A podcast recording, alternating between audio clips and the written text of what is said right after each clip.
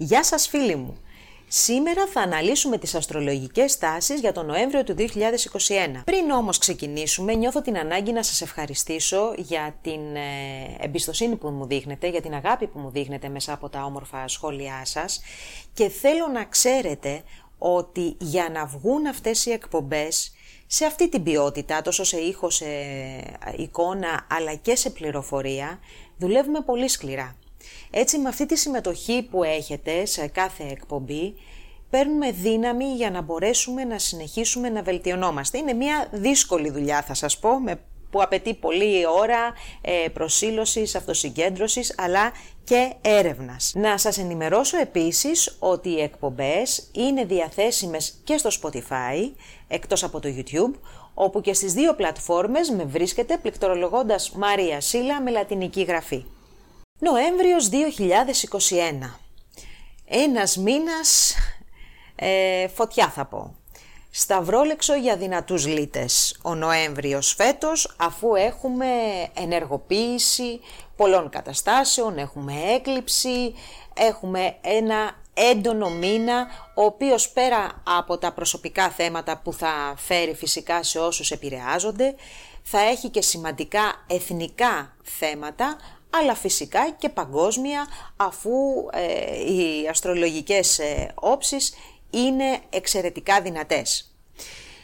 Να ξεκινήσουμε βλέποντας ε, πρώτα απ' όλα τα γενικά του μήνα, τα οποία είναι πάρα πολύ σημαντικό να παρακολουθήσετε, γιατί μπορεί σε προσωπικό επίπεδο να μην ε, επηρεάζεστε άμεσα από κάποιες δύσκολες καταστάσεις, ωστόσο είναι πάρα πολύ αναγκαίο, εφόσον ακολουθείτε την αστρολογία, να γνωρίζετε την τάση των ημερών μέσα στο μήνα αυτό. Λοιπόν, θα ξεκινήσουμε με τις θέσεις των πλανητών, έτσι και σιγά σιγά θα αναλύσουμε τα πάντα και προσπαθώντας να δώσουμε όσες περισσότερες πληροφορίες γίνεται. Ο Νοέμβριος ξεκινάει με τον ήλιο στο ζώδιο του Σκορπιού, οπότε γενικά υπάρχει μια εσωστρέφεια, γενικά όλοι θέλουμε να μάθουμε ακριβώς τι γίνεται, θέλουμε να βρούμε τη ρίζα του κακού, να ανακαλύψουμε την ουσία των πραγμάτων. Υπάρχει γενικότερα έτσι μία τάση προς την αποκάλυψη, την έρευνα μάλλον και την αποκάλυψη της αλήθειας. Από τις 22 ε, του μηνός και μετά περνάει σε, στον πιο αισιόδοξο τοξότη και μπορώ να πω ότι από εκεί και κάπου ας πούμε αρχίζει και φτιάχνει λίγο το πράγμα χωρίς να σημαίνει ότι έχουμε ξεπεράσει το δύσκολο ε, τελευταίο διάστημα του 2021 γιατί ε, κατά κάποιο τρόπο ε, τα δύσκολα του Νοεμβρίου και του Δεκεμβρίου ενώνονται και δημιουργούν έτσι μια παρατεταμένη περίοδο που είμαστε σε μια κρίση κατά κάποιο τρόπο. Ωστόσο, για τον Νοέμβριο από τις 22 του μηνός και μετά, που μπαίνει και ο ήλιος στον τοξότη που είναι πιο αισιόδοξος, που δίνει τη δυνατότητα για, για τις ευκαιρίες για επέκταση και γενικά για να αλλάξουμε προς το καλύτερο τα πράγματα, αλλάζει και η ατμόσφαιρα. Ο Ερμής στις αρχές του μήνα βρίσκεται στην 22η μοίρα του ζυγού και στις 3 του μηνός, αυτό είναι πάρα πολύ σημαντικό, έχει τελειώσει την πορεία του στη σκιά του, δηλαδή περνάει τη σκιά του. Τι σημαίνει αυτό, ότι ουσιαστικά από την αναδρομή που είχε μέσα στον ε, Οκτώβριο και τις τελευταίες μέρες ε, του Σεπτεμβρίου, ε, τώρα τελειώνει όλη αυτή την αναθεώρηση που είχε κάνει. Από εδώ και πέρα δηλαδή ο πλανήτης είναι ελεύθερος και μπορεί να δει καινούργια πράγματα. Μέχρι και τις 3 ε, του μηνός, 3 Νοεμβρίου, βρίσκεται ακόμα στη σκιά του. Ολοκληρώνει την ε, πορεία του στο ζυγό στις 6 Νοεμβρίου, περνώντας το ζώδιο του Σκορπιού, όπου εκεί θέλει να ξέρει όλη την αλήθεια, ε, του αρέσει η έρευνα, θέλει να ξέρει τα, τα πάντα. Αυτό βέβαια μερικές φορές είναι η χάρισμα, είναι και κατάρα, γιατί μπορεί να γίνει η αιμονή στο τέλος, έτσι, το να θέλω να γνωρίζω τα πάντα και τη ρίζα ε, των πάντων. Αυτό ε, μέχρι ενός σημείου είναι θετικό. Πάθος ε, στην επικοινωνία και πολύ πολύ καχυποψία ο Έρμης στο Σκορπιό. Στις 24 Νοεμβρίου περνάει και αυτός με τη σειρά του στο ζώδιο του τοξότη. Εδώ αυτή η θέση δεν είναι και τόσο θετική για τον Ερμή, γιατί χάνει τα όρια του. Ο τοξότης είναι ένας ζωδιακός χώρος που δίνει τη δυνατότητα της επέκτασης. Έτσι λοιπόν εκεί ο Ερμής χάνεται από την πολλή πληροφορία και γενικά από τη μεγάλη έκταση των πραγμάτων. Τα όρια είναι πολύ διευρυμένα. Ε, το αποτέλεσμα λοιπόν είναι μερικές φορές ε, να, να γινόμαστε φλίαροι με τον ερμή στον ε, τοξότη, να χάνουμε το κέντρο μας, να χάνουμε τους στόχους μας και να χάνουμε γενικά την ουσία των πραγμάτων. Ωστόσο η επικοινωνία και η μετακίνηση αυξάνονται κατακόρυφα. Η Αφροδίτη τώρα, η οποία να πούμε ότι έχει κόψει ταχύτητα, ε, πηγαίνει αργά αυτό το διάστημα. Σε αρχές του μήνα βρίσκεται ακόμα στον αισιόδοξο τοξότη. Έχουμε πει ότι είναι αυτή μια ωραία θέση για την Αφροδίτη, δεν είναι άσχημη. Βοηθάει τον τρόπο που σχετίζονται οι άνθρωποι, γιατί έχουν τη δυνατότητα και μάλλον είναι ανεκτικοί ως προς τη διαφορετικότητα των ανθρώπων και έχουν τη δυνατότητα να ε, προσπερνούν έτσι τα εγωιστικά θα λέγαμε ελαττώματα που έχει ο καθένας μας. Στις 5 του μηνός όμως η Αφροδίτη περνάει στο ζώδιο του αυστηρού εγώ καιρού. Εδώ λοιπόν η Αφροδίτη θα σε αγαπήσει για τη σοβαρότητά σου, για το οργανωτικό σου πνεύμα, για τις φιλοδοξίες σου, για τα επαγγελματικά σου κατορθώματα, τη διακρίνει η αξιοπιστία, η πίστη, αλλά φυσικά ε, είναι και αρκετά επικριτική θα έλεγα, αρκετά αυστηρή και επιλεκτική με τους ανθρώπους. Τα οικονομικά συνήθως με την Αφροδίτη στον εγώ καιρό δεν θα λέγαμε ότι ανθίζουν κιόλας. Ε, υπάρχει, επειδή είναι ένα ζώδιο, εγώ καιρο είναι το ζώδιο του χρόνου, σημαίνει ότι μέσα σε αυτό το χώρο η Αφροδίτη, ε, που είναι φυσικός κυβερνήτης των οικονομικών, στενεύεται ελαφρώς, οπότε να είμαστε προετοιμασμένοι, ούτως ή άλλως πρέπει να είμαστε προετοιμασμένοι με τον χρόνο και τον ουρανό που ε, κάνουν και το τελευταίο τετράγωνο μέσα στην ε, χρονιά, μέσα στο Δεκέμβριο, ε, να είμαστε προετοιμασμένοι για μια δύσκολη οικονομικά χρονιά, όπως λέμε εδώ και ένα χρόνο τώρα. Ακόμα και η τέχνη την οποία εκπροσωπεί και συμβολίζει η Αφροδίτη, εκδηλώνεται με ένα πιο μινιμαλιστικό, αφαιρετικό ίσως τρόπο θα έλεγα. Η Αφροδίτη λοιπόν τώρα θα παραμείνει στο ζώδιο του εγώ καιρό μέχρι και τις 6 Μαρτίου. Και αυτό γιατί στο τέλος της χρονιάς, τελευταίες μέρες ε, του 2021, θα γυρίσει σε ανάδρομη ε, τροχιά. Ο Άρης τώρα, φίλοι μου, όλο το μήνα βρίσκεται στο ζώδιο του Σκορπιού, μια θέση εξαιρετικά δυνατή για τον πλανήτη, όπου είναι πολύ προσιλωμένος στο στόχο του, δεν βλέπει και δεν καταλαβαίνει τίποτα προκειμένου να πετύχει αυτό που θέλει. Αυτό φυσικά είναι θετικό, όμως ε, επειδή ακριβώς ε, μπορεί να μας διαφεύγουν άλλα πράγματα, γιατί δεν είναι μόνο οι στόχοι μας σε αυτή τη ζωή, ο Άρης στο Σκορπιό μπορεί να γίνει, εκτός από έναν καλό μαχητή, να γίνει όμως και ένας πολύ σκληρός ε, μαχητής και άκαρδος που προκειμένου να κερδίσει αυτά που θέλει δεν τον ενδιαφέρει κάτι άλλο. Ε, προκαλούνται κρίσεις με αυτή τη θέση του Άρη στο Σκορπιό, ούτως ή άλλως, Πόσο μάλλον φέτος που έχει να αντιμετωπίσει και κρόνο ουρανό από ε, υδροχό και τάβρο αντίστοιχα. Ο Δίας συνεχίζει και κινείται στο ζώδιο του υδροχώου, στην 22η, από την 22η μέχρι και την 25η μοίρα. Ορθός, ο Κρόνος, το ίδιο ορθώς στο ζώδιο του υδροχώου από την 7η ως την 9η μοίρα. Αυτά τα λέω για αυτούς που παρακολουθούν τις μοίρες και μου το ζητούν. Ο ουρανός συνεχίζει την ανάδρομη πορεία του στο δεύτερο δεκαήμερο του Ταύρου και θα διανύσει τον Νοέμβριο από τη 14η μέχρι και τη 13η μοίρα. Ο Ποσειδώνα ε, ανάδρομος όλο το μήνα, την τελευταία μέρα του μήνα γυρνάει σε στάση και αρχίζει την ορθή φορά από τον ε, Δεκέμβριο, θα διανύσει 21η και 20η μοίρα των ηχθείων ο Πλούτονας συνεχίζει το ταξίδι του στον εγώ καιρό, διανύοντας την 24η και 25η μοίρα ε, αυτό το μήνα. Πάμε τώρα να δούμε τι μέλη γενέστε ε, με τις ε, όψεις που έχουμε, τις, ε, τα φεγγάρια του μήνα και την έκλειψη που γίνεται, την, την ε, πρώτη έκλειψη στα σταθερά που έχουμε το Νοέμβριο του 2021. Λοιπόν, ξεκινάμε στις 4 του μηνός με μία νέα σελήνη φίλες και φίλοι δύσκολη, σκληρή, ξεκινάει ένας κύκλος 28 ημερών, μεγάλης έντασης, ε, εκνευρισμού, ξαφνικού περιορισμού και πάλι γιατί έρχεται και ενεργοποιείται και πάλι το τετράγωνο του χρόνου με τον ουρανό, είναι μέσα και ο Άρης σε όλη αυτή την ιστορία, άρα οτιδήποτε προκύπτει έχει τεράστια ένταση Φυσικά, οι φυσικές καταστροφές, τα φυσικά φαινόμενα και η περιβαλλοντολογική κρίση είναι ένα θέμα το οποίο θα ζήσουμε έντονα στον πλανήτη μας το Νοέμβριο και το Δεκέμβριο αλλά το Νοέμβριο περισσότερο. Επειδή λοιπόν και ο χάρτης της Ελλάδος βρίσκεται σε ένα πολύ μεγάλο, έτσι, σε ένα σημαντικό σημείο αυτή τη στιγμή και δέχεται μια μεγάλη επιρροή από τους ε, πλανήτες που πρωταγωνιστούν αυτό το διάστημα, θεωρώ ότι θα έχει ε, σημαντικά γεγονότα που θα έχουν να κάνουν σίγουρα με κάποιες ε, φυσικές καταστροφές. έχει οπωσδήποτε το θέμα της βίας, εκνευρισμούς, εντάσεις, πολιτικά γεγονότα. Μην ξεχνάμε ότι υπάρχει το κομμάτι της Τουρκίας που μέσα στο Νοέμβριο θα γίνεται όλο πιο και, πιο δυνατό.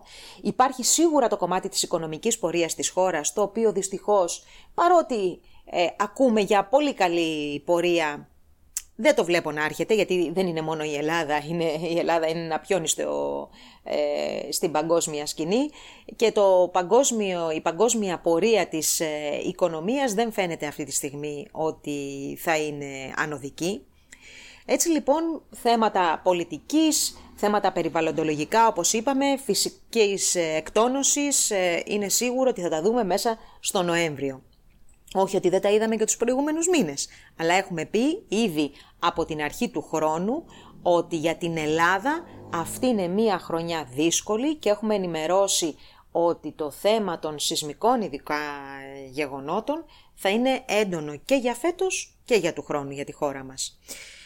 Λοιπόν, αυτή η νέα σελήνη που θα ξεκινήσει έτσι έναν δύσκολο κύκλο όπως είπαμε θα επηρεάσει περισσότερο σε προσωπικό επίπεδο τάβρους λέοντες, ε, σκορπιούς και υδροχώους του δευτέρου δεκαημέρου που πλέον μπαίνουν για τα καλά σε μία ε, χρονιά αρκετά προκλητική ε, δηλαδή οι προκλήσεις που θα αντιμετωπίσουν θα είναι σημαντικές και θα πρέπει να πάρουν αποφάσεις για μεγάλες αλλαγές. Φέτος ξεκινάνε και μάλιστα τον Νοέμβριο, 19 του μηνός, ξεκινάει και ο κύκλος των εκλήψεων στο σταθερό σταυρό. Θα κρατήσει για δύο χρόνια. Στις 19 Νοεμβρίου λοιπόν έχουμε την πρώτη σεληνιακή έκλειψη στο ζώδιο ε, του Ταύρου. Ουσιαστικά γίνεται στον άξονα Ταύρου Σκορπιού γιατί συμμετέχουν και τα δύο ε, πλανητικά σώματα, τα δύο φώτα, δηλαδή και η σελήνη και ο ήλιος. Η σελήνη βρίσκεται στην 27η μοίρα του Ταύρου και ο, σκορπιός βρίσκεται, ο, συγγνώμη, ο ήλιος βρίσκεται στην 27η μοίρα του Σκορπιού. Λοιπόν, πρώτα απ' όλα να πούμε ότι γενικά οι σεληνιακές ε, ε, εκλήψεις δεν έχουν τόσο έκδηλα γεγονότα όσο έχουν οι ηλιακές. Ε, αφορούν περισσότερο έτσι πιο συναισθηματικά ψυχολογικά θέματα, πόσο μάλλον ο άξονας του Σκορπιού Ταύρου που είναι αρκετά εσωστρεφής. Ε, αυτή είναι λοιπόν όπως είπαμε η πρώτη έκλειψη στα σταθερά. Δεν θα έλεγα ότι είναι μία έκλειψη τραγική. Ευτυχώς. Δεν είναι μία έκλειψη λοιπόν που ε, φοβόμαστε πάρα πολύ. Σίγουρα οι εκλήψεις φέρνουν γεγονότα, όμως η συγκεκριμένη αυτό που δείχνει περισσότερο είναι μια συναισθηματική έκρηξη. Βέβαια να μου πείτε ε, μέσα από μια συναισθηματική έκρηξη ακόμα και ένα έγκλημα μπορεί να προκύψει. Θα συμφωνήσω μαζί σας. Αλλά θέλω να πω ότι δεν είναι μια σκληρή ε, έκλειψη. Ε, είναι μία έκλειψη που σίγουρα θα βγάλει πόνο συναισθηματικό, αλλά και σε κάποιες περιπτώσεις θα βγάλει ένα έντονο, μπορεί να βγάλει ένα έντονο πάθος, ένα τελείριο συναισθημάτων. Θα ξεκαθαρίσουν θέματα στον οικογενειακό κύκλο, θα ξεκαθαρίσουν θέματα κινήτων. Γενικά το θέμα κιόλας με τη γη και με τα ακίνητα θα έχει πολύ μεγάλη κινητικότητα μέσα σε αυτό το διάστημα.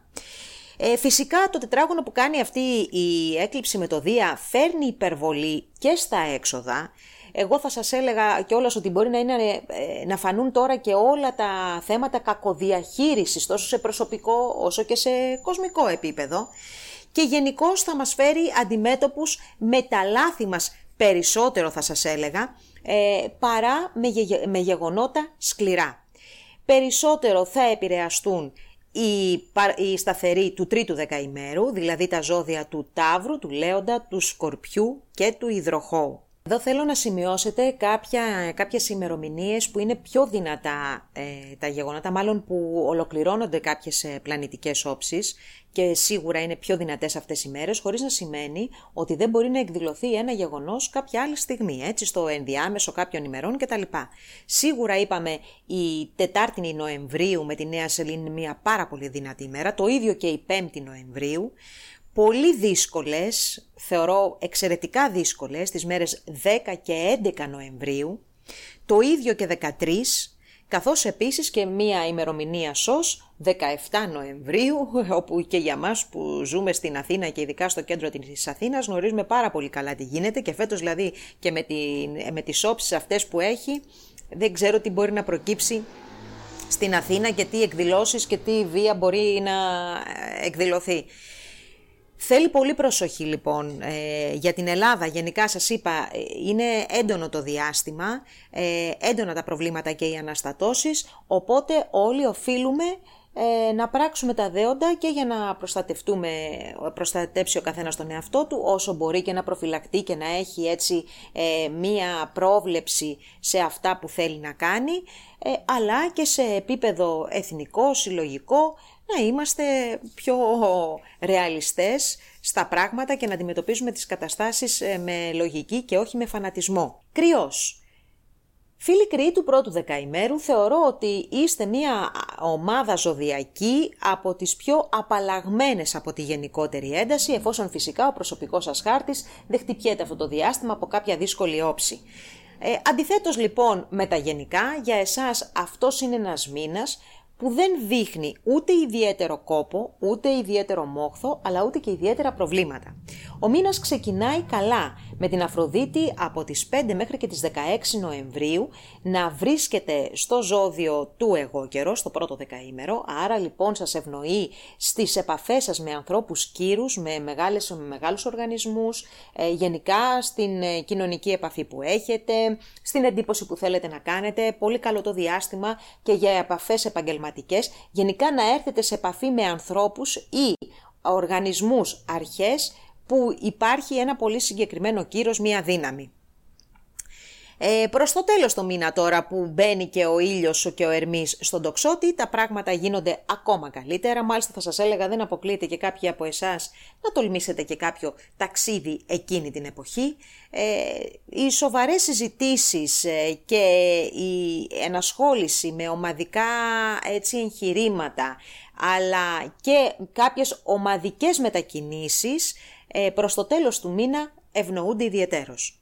Η γεννημένη τώρα 24 με 25 Μαρτίου κάποια ευχάριστη έκπληξη, κάποια ευχάριστη ανατροπή μέσα στο μήνα Νοέμβριο.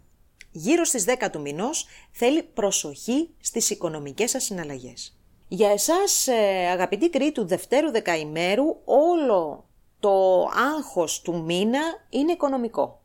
Ξεκινάμε με την ε, νέα σελήνη που γίνεται στις 4 του μηνός και γίνεται μέσα στον άξονα ακριβώς των οικονομικών. Οικονομικά όμως που έχουν να κάνουν με τα οικονομικά που μοιράζεστε, όχι απαραίτητα τα οικονομικά που εσείς ε, ε παίρνετε από την ε, βιοποριστική σας εργασία.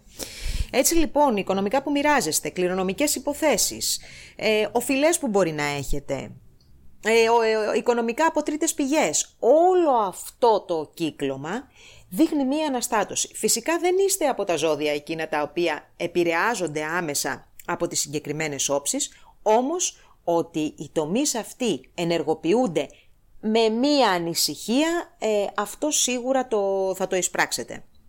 Ειδικά από την αρχή του μήνα που σας είπα εκεί κοντά στις 4, αλλά και μέχρι τις 17 θέλει πάρα πολύ προσοχή. Σε κάποιες περιπτώσεις όλη αυτή η αναστάτωση και η ένταση θα βγει και στην ερωτική ζωή, όπου και εκεί θα πρέπει να προσέξετε πάρα πολύ, ειδικά στην επιλογή των ερωτικών σας συντρόφων, τόσο για το τι μπορεί να προκύψει ε, μέσα σε μια στιγμή ε, οικειότητας, αλλά και σε διάφορες ε, ασθένειες που μπορεί να μεταδοθούν μέσα από τη σεξουαλική πράξη. Θέλει λοιπόν προσοχή. Από το δεύτερο μισό του μήνα και μετά, εντάξει, μέχρι και τις 17 είπαμε ότι έχει ένταση. Στις 16 όμως έχει περάσει η Αφροδίτη στο δεύτερο δεκαήμερο ε, του εγώ καιρό. Αυτή είναι μια θετική θέση και αρχίζει και αλλάζει σιγά σιγά το κλίμα. Φτιάχνουν τα πράγματα για σας πάρα πολύ. Όπου και εσείς πλέον γίνεστε ε, πιο καλά κοινωνικοί, στο, ε, αποδεκτά, ε, αποδεκτοί στο κοινωνικό σας περίγυρο. Βγοητεύετε, έχετε καλύτερα αποτελέσματα στις επαγγελματικές σας επαφές και κάνετε μάλιστα γνωριμίες οι οποίες μπορεί να είναι πολύ χρήσιμες στο μέλλον. Αυτό που επίσης ευνοείται το επόμενο διάστημα είναι φυσικά και το κομμάτι των συναισθηματικών σχέσεων. Στις 19 του μηνός ενδέχεται μια πολύ θετική απόφαση και ξαφνική μάλιστα θα έλεγα που δεν την περιμένετε σχετικά με κάποια οικονομικά τα οποία έρχονται ίσως από την ε, επαγγελματική σας ε, δραστηριότητα, αλλά θα μπορούσαμε να πούμε ε, μπορεί να προέρχεται και από, προέρχονται και από ένα οικογενειακό, οικογενειακό περιουσιακό στοιχείο. Εσείς φίλοι κρυοί του τρίτου δεκαημέρου δεν θα σας έλεγα ότι θα δεχτείτε ιδιαίτερες πιέσεις εκτός από συγκεκριμένες ημερομηνίες και μιλάω κυρίως για τους γεννημένους 14, εκεί κοντά 13, 14, 15 Απριλίου, που ακόμη βιώνετε το πέρασμα του πλούτονα ε, και σίγουρα σε θέματα που αφορούν στην επαγγελματική σας ε, πορεία αλλά και θέματα οικογενειακής φύσης ε, βιώνετε μεταμορφωτικές καταστάσεις και να το πούμε κι αλλιώς αλλάζει εντελώς το, η ατμόσφαιρα, αλλάζει εντελώς το περιβάλλον το οποίο ε, γνωρίζετε μέχρι σήμερα. Ωστόσο για τους περισσότερους ο Νοέμβριος δεν είναι ένας κακός μήνας. Ξεκινάει μάλιστα θα σας έλεγα αρκετά θετικά. Ο Ερμής ε, μέχρι και τις 6 του Νοέμβρη βρίσκεται στο ζώδιο του ζυγού, άρα ε, μπορείτε να εκμεταλλευτείτε την θετική σας επικοινωνία, ε, να διορθώσετε παρεξηγήσεις που έχουν προκύψει στο παρελθόν, γενικά να πάρετε ανθρώπους με το μέρος σας, να πάρετε μια καλή συμφωνία, να βρείτε έναν καλό σύμβουλο σε ένα θέμα που σας απασχολεί. Είναι γενικά μια θετική θέση. Θέλει λίγο προσοχή εκεί στις 2 του μηνός, όπου κάποια ε, νέα μέσα από τον επαγγελματικό σας χώρο μπορεί να σας στρεσάρουν. Η έκλειψη τώρα που γίνεται η Συλληνιακή στις 19 Νοεμβρίου δείχνει μία σπατάλη στο κομμάτι το οικονομικό ε, και να ξέρετε ότι είναι ένας τομέας ο οποίος θα σας ανησυχήσει την επόμενη διετία. Ε, όσον αφορά στη συγκεκριμένη έκλειψη, ε, βάλτε ένα όριο, έχετε τον έλεγχο των οικονομικών σας, ε, και αποφύγετε τα περιτά έξοδα. Αυτό μπορώ να έτσι να συμβουλεύσω. Τώρα στο συναισθηματικό κομμάτι που και το ερωτικό συναισθηματικό ε, και εκεί δείχνει σπατάλες και μια ε, έτσι άκρατη έκφραση συναισθημάτων η οποία φυσικά οδηγεί στην δημιουργία νέων σχέσεων, αλλά θα μπορούσε να δημιουργήσει και στο τελείωμα κάποια σχέσης η οποία δεν χρειάζεται πλέον στη ζωή σας. Φίλοι Ταύροι του πρώτου δεκαημέρου. Λοιπόν, έρχεται ένας μήνας δύσκολος για εσάς. Ε, τουλάχιστον στο μισό του, το πρώτο μισό του Νοεμβρίου είναι αρκετά δύσκολο και αρκετά σημαντικό. Ε, αυτά που λέγαμε τους προηγούμενους μήνες, ότι είναι το τελευταίο τεστ για εσάς, ε, όντως ισχύει. Οι, οι μέρες που έρχονται μέσα στον ε, Νοέμβρη, κυρίως από τις 6 μέχρι και τις 15 περίπου Νοεμβρίου είναι αρκετά δυνατές και αυτό που μπαίνει ε, στο μικροσκόπιο είναι φυσικά οι σχέσεις και οι συνεργασίες. Θα υπάρξουν εντάσεις, προσοχή στη βία, προσοχή στα ατυχήματα, ειδικά για εσάς η 11, του 11 Νοεμβρίου είναι θα έλεγα η δυσκολότερη μέρα του μήνα. Εκεί μπορεί να υπάρξουν προβλήματα, εμπόδια, ατυχήματα. Καταρχάς υπάρχει φόβος ε, και αγωνία για τυχόν αποτυχίες. Γενικά ε, είναι μια, ε, ένας μήνας που δεν είναι μόνο τα γεγονότα που προκύπτουν, είναι και η ψυχολογία σας η οποία είναι πάρα πολύ δύσκολη, η επικοινωνία σας επίσης η οποία βάλετε κατά διαστήματα τουλάχιστον για το πρώτο δεκαπενθήμερο. Εφόσον λοιπόν τελειώσει το πρώτο δεκαπενθήμερο, τα πράγματα θα γίνουν σίγουρα καλύτερα. Μπορεί ξαφνικά να μην φτιάξουν όλα, όμως η ένταση θα υποχωρήσει αισθητά από τις 15 του μηνός και μετά και εδώ θα σας πω ότι αυτό είναι και το τελευταίο διάστημα έντασης που θα βιώσετε τουλάχιστον για τους επόμενους 6 μήνες. Οπότε προετοιμαστείτε, ε, όποιοι, τα, τα πράγματα τα ξέρετε πάνω κάτω, τα προβλήματα τα γνωρίζετε, γιατί για τα συγκεκριμένα προβλήματα που υπάρχουν ήδη στις σχέσεις και στις συνεργασίες μιλάει αυτός ο μήνας. Προσοχή λοιπόν όμως και σε όλα τα υπόλοιπα όπως είπαμε, γιατί ο Άρης πειράζει και τον χρόνο και εδώ βγάζει και πεσήματα, σπασίματα, χειρουργία, ε, γενικά ατυχήματα, θέλει προσοχή. Για να δούμε τώρα και το δεύτερο δεκαήμερο. Φίλοι Ταύροι και για εσάς θα είναι ένας δύσκολος μήνας. Αυτός ο μήνας από την αρχή, ήδη με την ε, νέα σελήνη, η οποία είπαμε ότι είναι αρκετά δύσκολη, ξεκινάει ένας κύκλος, ο οποίος φυσικά θα έχει πολύ μεγάλη ένταση μέσα στο Νοέμβριο, αλλά να είστε σίγουροι ότι και μέσα στο 2022 θα δώσει σημαντικά χρονικά έτσι διαστήματα με ένταση και θα πρέπει να γίνουν σημαντικές αλλαγές στη ζωή σας. Λοιπόν, εκνευρισμός, αναστατώσεις, ατυχήματα, ρήξεις, καυγάδες, ε, μία ένταση μεγάλη που δεν μπορείτε κάποιοι να την ε, ελέγξετε. Υπάρχει αντίδραση στο άμεσο περιβάλλον, αντίδραση στις σχέσεις σας. Θέλετε να τα αλλάξετε όλα και μερικοί θέλετε να τα γκρεμίσετε όλα. Βγαίνει και, ένα μεγάλο, και ένας μεγάλος θυμός σε κάποιες περιπτώσεις από μέσα σας, του οποίου αποδέκτης είναι το άμεσο περιβάλλον. Ε, θέλει πάρα πολύ προσοχή αυτό το διάστημα, τουλάχιστον μέχρι τις 17, ποιες 17, Μέχρι, μέχρι και τις 17 είναι πιο δύσκολη μέρα θα σας έλεγα, αλλά μέχρι και το τέλος ε, του Νοεμβρίου ο μήνας ε, έχει ένταση, έχει κούραση και απαιτεί από εσάς ψυχραιμία. Εκεί κοντά στις 19 του μηνός πιθανόν να έχετε κάποια θετικά νέα σχετικά με τις προσωπικές σας υποθέσεις. Παρ' όλα αυτά όμως είναι ένας κούκος που λέμε δεν φέρνει την άνοιξη. Θέλει προσοχή ο, ο μήνας ε, ό,τι και να πούμε. Φίλοι Ταύροι του τρίτου δεκαημέρου. Λοιπόν για, και για σας είναι ένας πάρα πολύ σημαντικός μήνας αυτός. Από τη στιγμή φυσικά που υποδέχεστε, την, μάλλον ε, φιλοξενείτε την έκλειψη της ε, σελήνης, την πρώτη έκλειψη των ε, σταθερών ζωδίων που ξεκινάει ένας κύκλος δύο ετών. Παρ' όλα αυτά όμως δεν θα σας πω ότι είναι ένας μήνας με τραγικές δυσκολίες ή εν πάση περιπτώσει δυσκολίες της κλίμακας που αναφέρθηκα στο πρώτο και στο δεύτερο δεκαήμερο. Λοιπόν, ξεκινάμε από τις 10 ε, του μηνός και μετά να έχει έτσι ένα πιο ενδιαφέρον ο μήνας και θα σας πω ότι θα εστιάσετε περισσότερο στις σχέσεις σας, ούτως ή άλλως με τους Σταύρους οι σχέσεις και οι συνεργασίες και τα επαγγελματικά και όλο αυτό το, ε, το σύνολο πραγμάτων είναι τα θέματα που σας αφορούν περισσότερο. Ξεκινάει λοιπόν ο μήνας καλά θα σας πω και μάλιστα είναι πολύ πιθανό να είσαστε και ε, ικανοποιημένοι από μια εξέλιξη σε μια επαγγελματική συνεργασία που έχετε.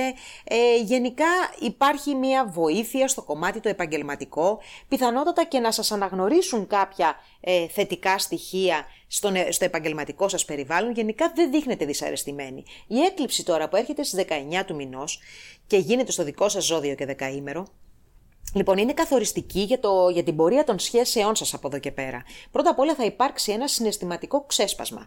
Καταλαβαίνετε βέβαια ότι ανάλογα με την ε, φάση στην οποία βρίσκεται η σχέση του καθενός, θα είναι και τα αποτελέσματα αυτής της συναισθηματικής έκρηξης. Δηλαδή, αν υπάρχουν συγκεκριμένα και πολύ σοβαρά προβλήματα, πιθανότατα αυτή η έκλειψη να φέρει και το τέλος τη ρήξη σε μία σχέση. Αντιθέτως, ε, σε κάποιες άλλες ε, επαφές όπου υπάρχει ένα, μια υγιής βάση, εδώ μπορεί να γίνει μία έκρηξη και μέσα από αυτή να αναδειχθούν τα, τα προβλήματα και τα, τα προβλήματα, τέλος πάντων αυτά τα θέματα που έχει να αντιμετωπίσει η σχέση συγκεκριμένη, να λυθούν και να πάτε καλύτερα παρακάτω. Εξεκαθαρίσματα θα υπάρξουν και στα θέματα τα οικογενειακά να έχετε υπόψη σας και πολύ πιθανόν οι συνθήκες διαβίωσής σας να αλλάξουν άρδιν από, το, από την έκλειψη και μετά. Οι τελευταίες τώρα ημέρες ε, του μήνα βοηθούν σημαντικά στις συζητήσεις, στις συμφωνίες, για συνεργασίες γενικά και σχέσεις όλο αυτό το κομμάτι, αλλά ευνοούνται θα σας έλεγα και τα ταξίδια τουλάχιστον ε, τα, ταξίδια αναψυχής, αυτά δεν είναι επαγγελματικά, με καλή παρέα, ακόμη και πιο μακρινά. Δηλαδή δεν μιλάω για μία μικρή απόδραση, θα μπορούσε να είναι και ένα ε, ταξίδι πιο μακρινό. Επίσης, θέματα ε, συναισθηματικά στο τέλος του μήνα και αυτά είναι, πηγαίνουν πολύ καλύτερα, όπως νομικές υποθέσεις, θέματα ανωτά σπουδών και φυσικά των ταξιδιών που είπαμε και προηγουμένως. Δίδυμη. Να ξεκινήσουμε με το πρώτο δεκαήμερο.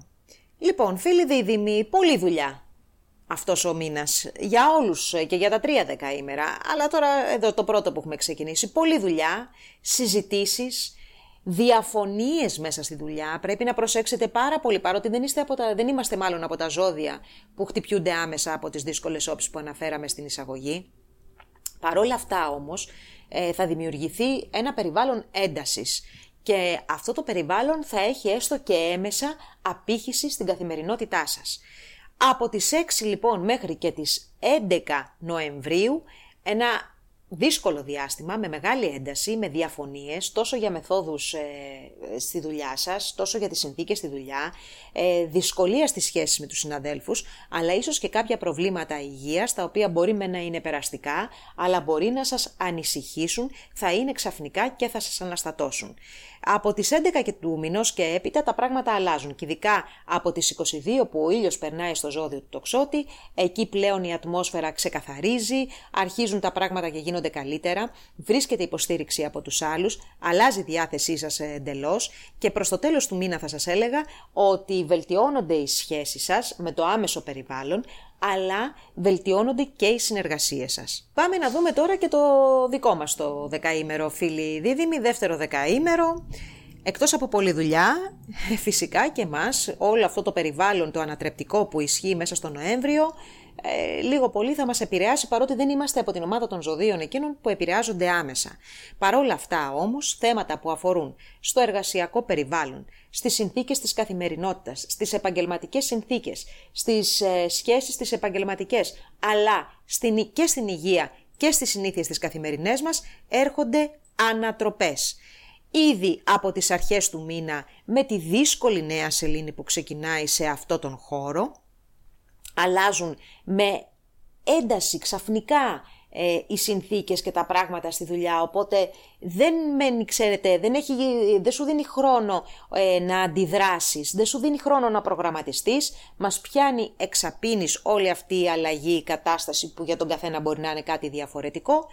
Και χορεύουμε στο χορό τον καινούριο. Μέχρι και τις 17 του μηνός, σας το λέω και κεφάλι δεν σηκώνουμε και γενικά είναι ένα διάστημα το οποίο θα ε, ζητήσει να ε, δείξουμε όλα μας τα ταλέντα και τις δεξιότητες για να καταφέρουμε να το ξεπεράσουμε. Δεν είναι όμως ο δίδυμος, το ξαναλέω, από τα ζώδια εκείνα που βάλλονται αρνητικά ε, άμεσα. Έχει πολύ μεγάλη σημασία αυτό. Στις 19 του μηνός έρχονται κάποια θετικά νέα, θα σας έλεγα, οικονομικά, που αφορούν ε, οικονομικά που μοιράζεστε, κάποιες ε, οφειλές που μπορεί να έχετε ρυθμίσει καλύτερα, κληρονομικές υποθέσεις οι οποίες μπορεί να τρέξουν και να έχουν ένα θετικό αποτέλεσμα ε, ή ακόμα και κάποιες, κάποια έσοδα από τρίτες πηγές, τα οποία λογικά θα σας δώσουν χαρά. Η γεννημένη τώρα 9 με 10 Ιουνίου, περισσότερα νεύρα και περισσότερη αναστάτωση από όλο το δεκαήμερο. Για το τρίτο δεκαήμερο των διδήμων, ο Νοέμβριος ξεκινάει αρκετά καλά. Οι πρώτες ημέρες θα σας έλεγα και χαρά και αισιοδοξία έχουν και μάλιστα και φλερτ και θέματα με τα παιδιά σας, αλλά και πολύ ωραία ταξιδάκια που μπορεί να προκύψουν αναψυχής, σας ανεβάζουν τη διάθεση. Από τις 12 ε, του μηνός και μετά που ο ήλιος περνάει στο τρίτο δεκαήμερο, τα πράγματα ε, γίνονται πιο κουραστικά. Αρχίζει η δουλειά και είναι πιο απαιτητική, γενικά η καθημερινότητα είναι πιο απαιτητική. Θέλει πολύ προσοχή στις υποχρεώσεις, γιατί ούτως ή άλλως η ενέργεια του Ποσειδώνα στο δικό σας το δεκαήμερο ε, σας ε, κάνει λίγο να χάνετε το κέντρο της ε, συγκέντρωσής σας.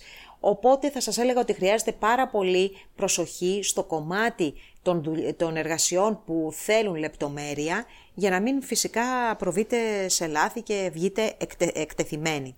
Φαίνεται όμως ότι εκεί από το, στο μέσο περίπου του μήνα έρχονται και κάποιες αλλαγές ε, μέσα στις ε, εργασιακές συνθήκες ή υιοθετείτε ένα νέο μοντέλο εργασιακό ή μια νέα ε, μεθοδολογία, μεθοδολογία να πω. Κάτι, εν πάση περιπτώσει, μέσα στην καθημερινότητα αλλάζει, το οποίο δείχνει ότι θα είναι θετικό και θα σας δώσει μια καλύτερη, πιο εύκολη ε, ρουτίνα. Είναι, είναι θετικό αυτό. Λοιπόν, Κάποιοι άλλοι επίσης θα σας έλεγα ότι εκεί κοντά στις 18 του μηνός παίρνετε θετικά νέα για την ε, πορεία της υγείας σας εφόσον υπάρχει κάποιο θέμα ή αν υπάρχει κάποιο θέμα με ένα οικόσιτο που μπορεί να έχετε. Στις 19 του μηνός τώρα η έκλειψη που γίνεται σε εκεί στον Ταύρο σας ε, φέρνει ξεκαθαρίσματα θα έλεγα στο κομμάτι της ε, εργασίας, στο κομμάτι των εργασιακών συνθήκων, στο κομμάτι των εργασιακών σχέσεων επίσης, έχετε λίγο στο νου σας ότι πίσω σας μπορεί να υπάρχει ένα παρασκήνιο. Γενικότερα επίσης θέματα υγείας ενδέχεται να ασχοληθείτε με αυτά, τα οποία χωρίς να είναι κάτι το οποίο σας φοβίζει αυτή τη στιγμή. Είναι θέματα όμως που πρέπει να τα αντιμετωπίσετε. Οι γεννημένοι κοντά στις 15 έκτου πρέπει να προσέξουν ε, λιγάκι περισσότερο στο κομμάτι των επαγγελματικών. Καρκίνος. Πρώτο δεκαήμερο και ειλικρινά ο Νοέμβριος ε, για εσάς είναι ένας άλλος μήνας από αυτά που είπαμε στην εισαγωγή, έτσι. Είστε ένας ξεχωριστός πλανήτης εσείς μόνοι σας, πλανήτης καρκίνος, πρώτου δεκαημέρου αυτή τη στιγμή, όπου περνάτε θα σας έλεγα πάρα πολύ καλά μέσα στον ε, Νοέμβριο. Και χαρά υπάρχει και διάθεση για ε, επικοινωνία, για κοινωνικότητα, για διασκέδαση, να ασχοληθείτε με τα χόμπι σας, ε, να φλερτάρετε, να γίνουν καινούργιες σχέσεις, ε, γόνιμος μήνας επίσης εφόσον θέλετε να κάνετε ένα παιδί, οι σχέσεις με τα παιδιά καλύτερες, τυχερός μήνας, αλλά και ένας μήνας έμπνευσης για όσους ασχολούνται με τη τέχνη. Θεωρώ λοιπόν ότι ε, από 5 μέχρι και 14 Νοεμβρίου είναι το καλύτερο διάστημά σας ε, και σε θέματα, δεν είναι μόνο ότι αυτά τα ωραία, τα δημιουργικά και τα ερωτικά και τη διασκέδαση θα πάνε καλά μέσα στο Νοέμβριο και θέματα που αφορούν φυσικά τα επαγγελματικά σας, δηλαδή είναι ένας μήνας αυτό και, αυτός και σημειώστε αυτές τις ημερομηνίες που σας είπα, 5 με 14 Νοεμβρίου. Λοιπόν, είναι ένας μήνας που σας δίνει τη δυνατότητα να προχωρήσετε.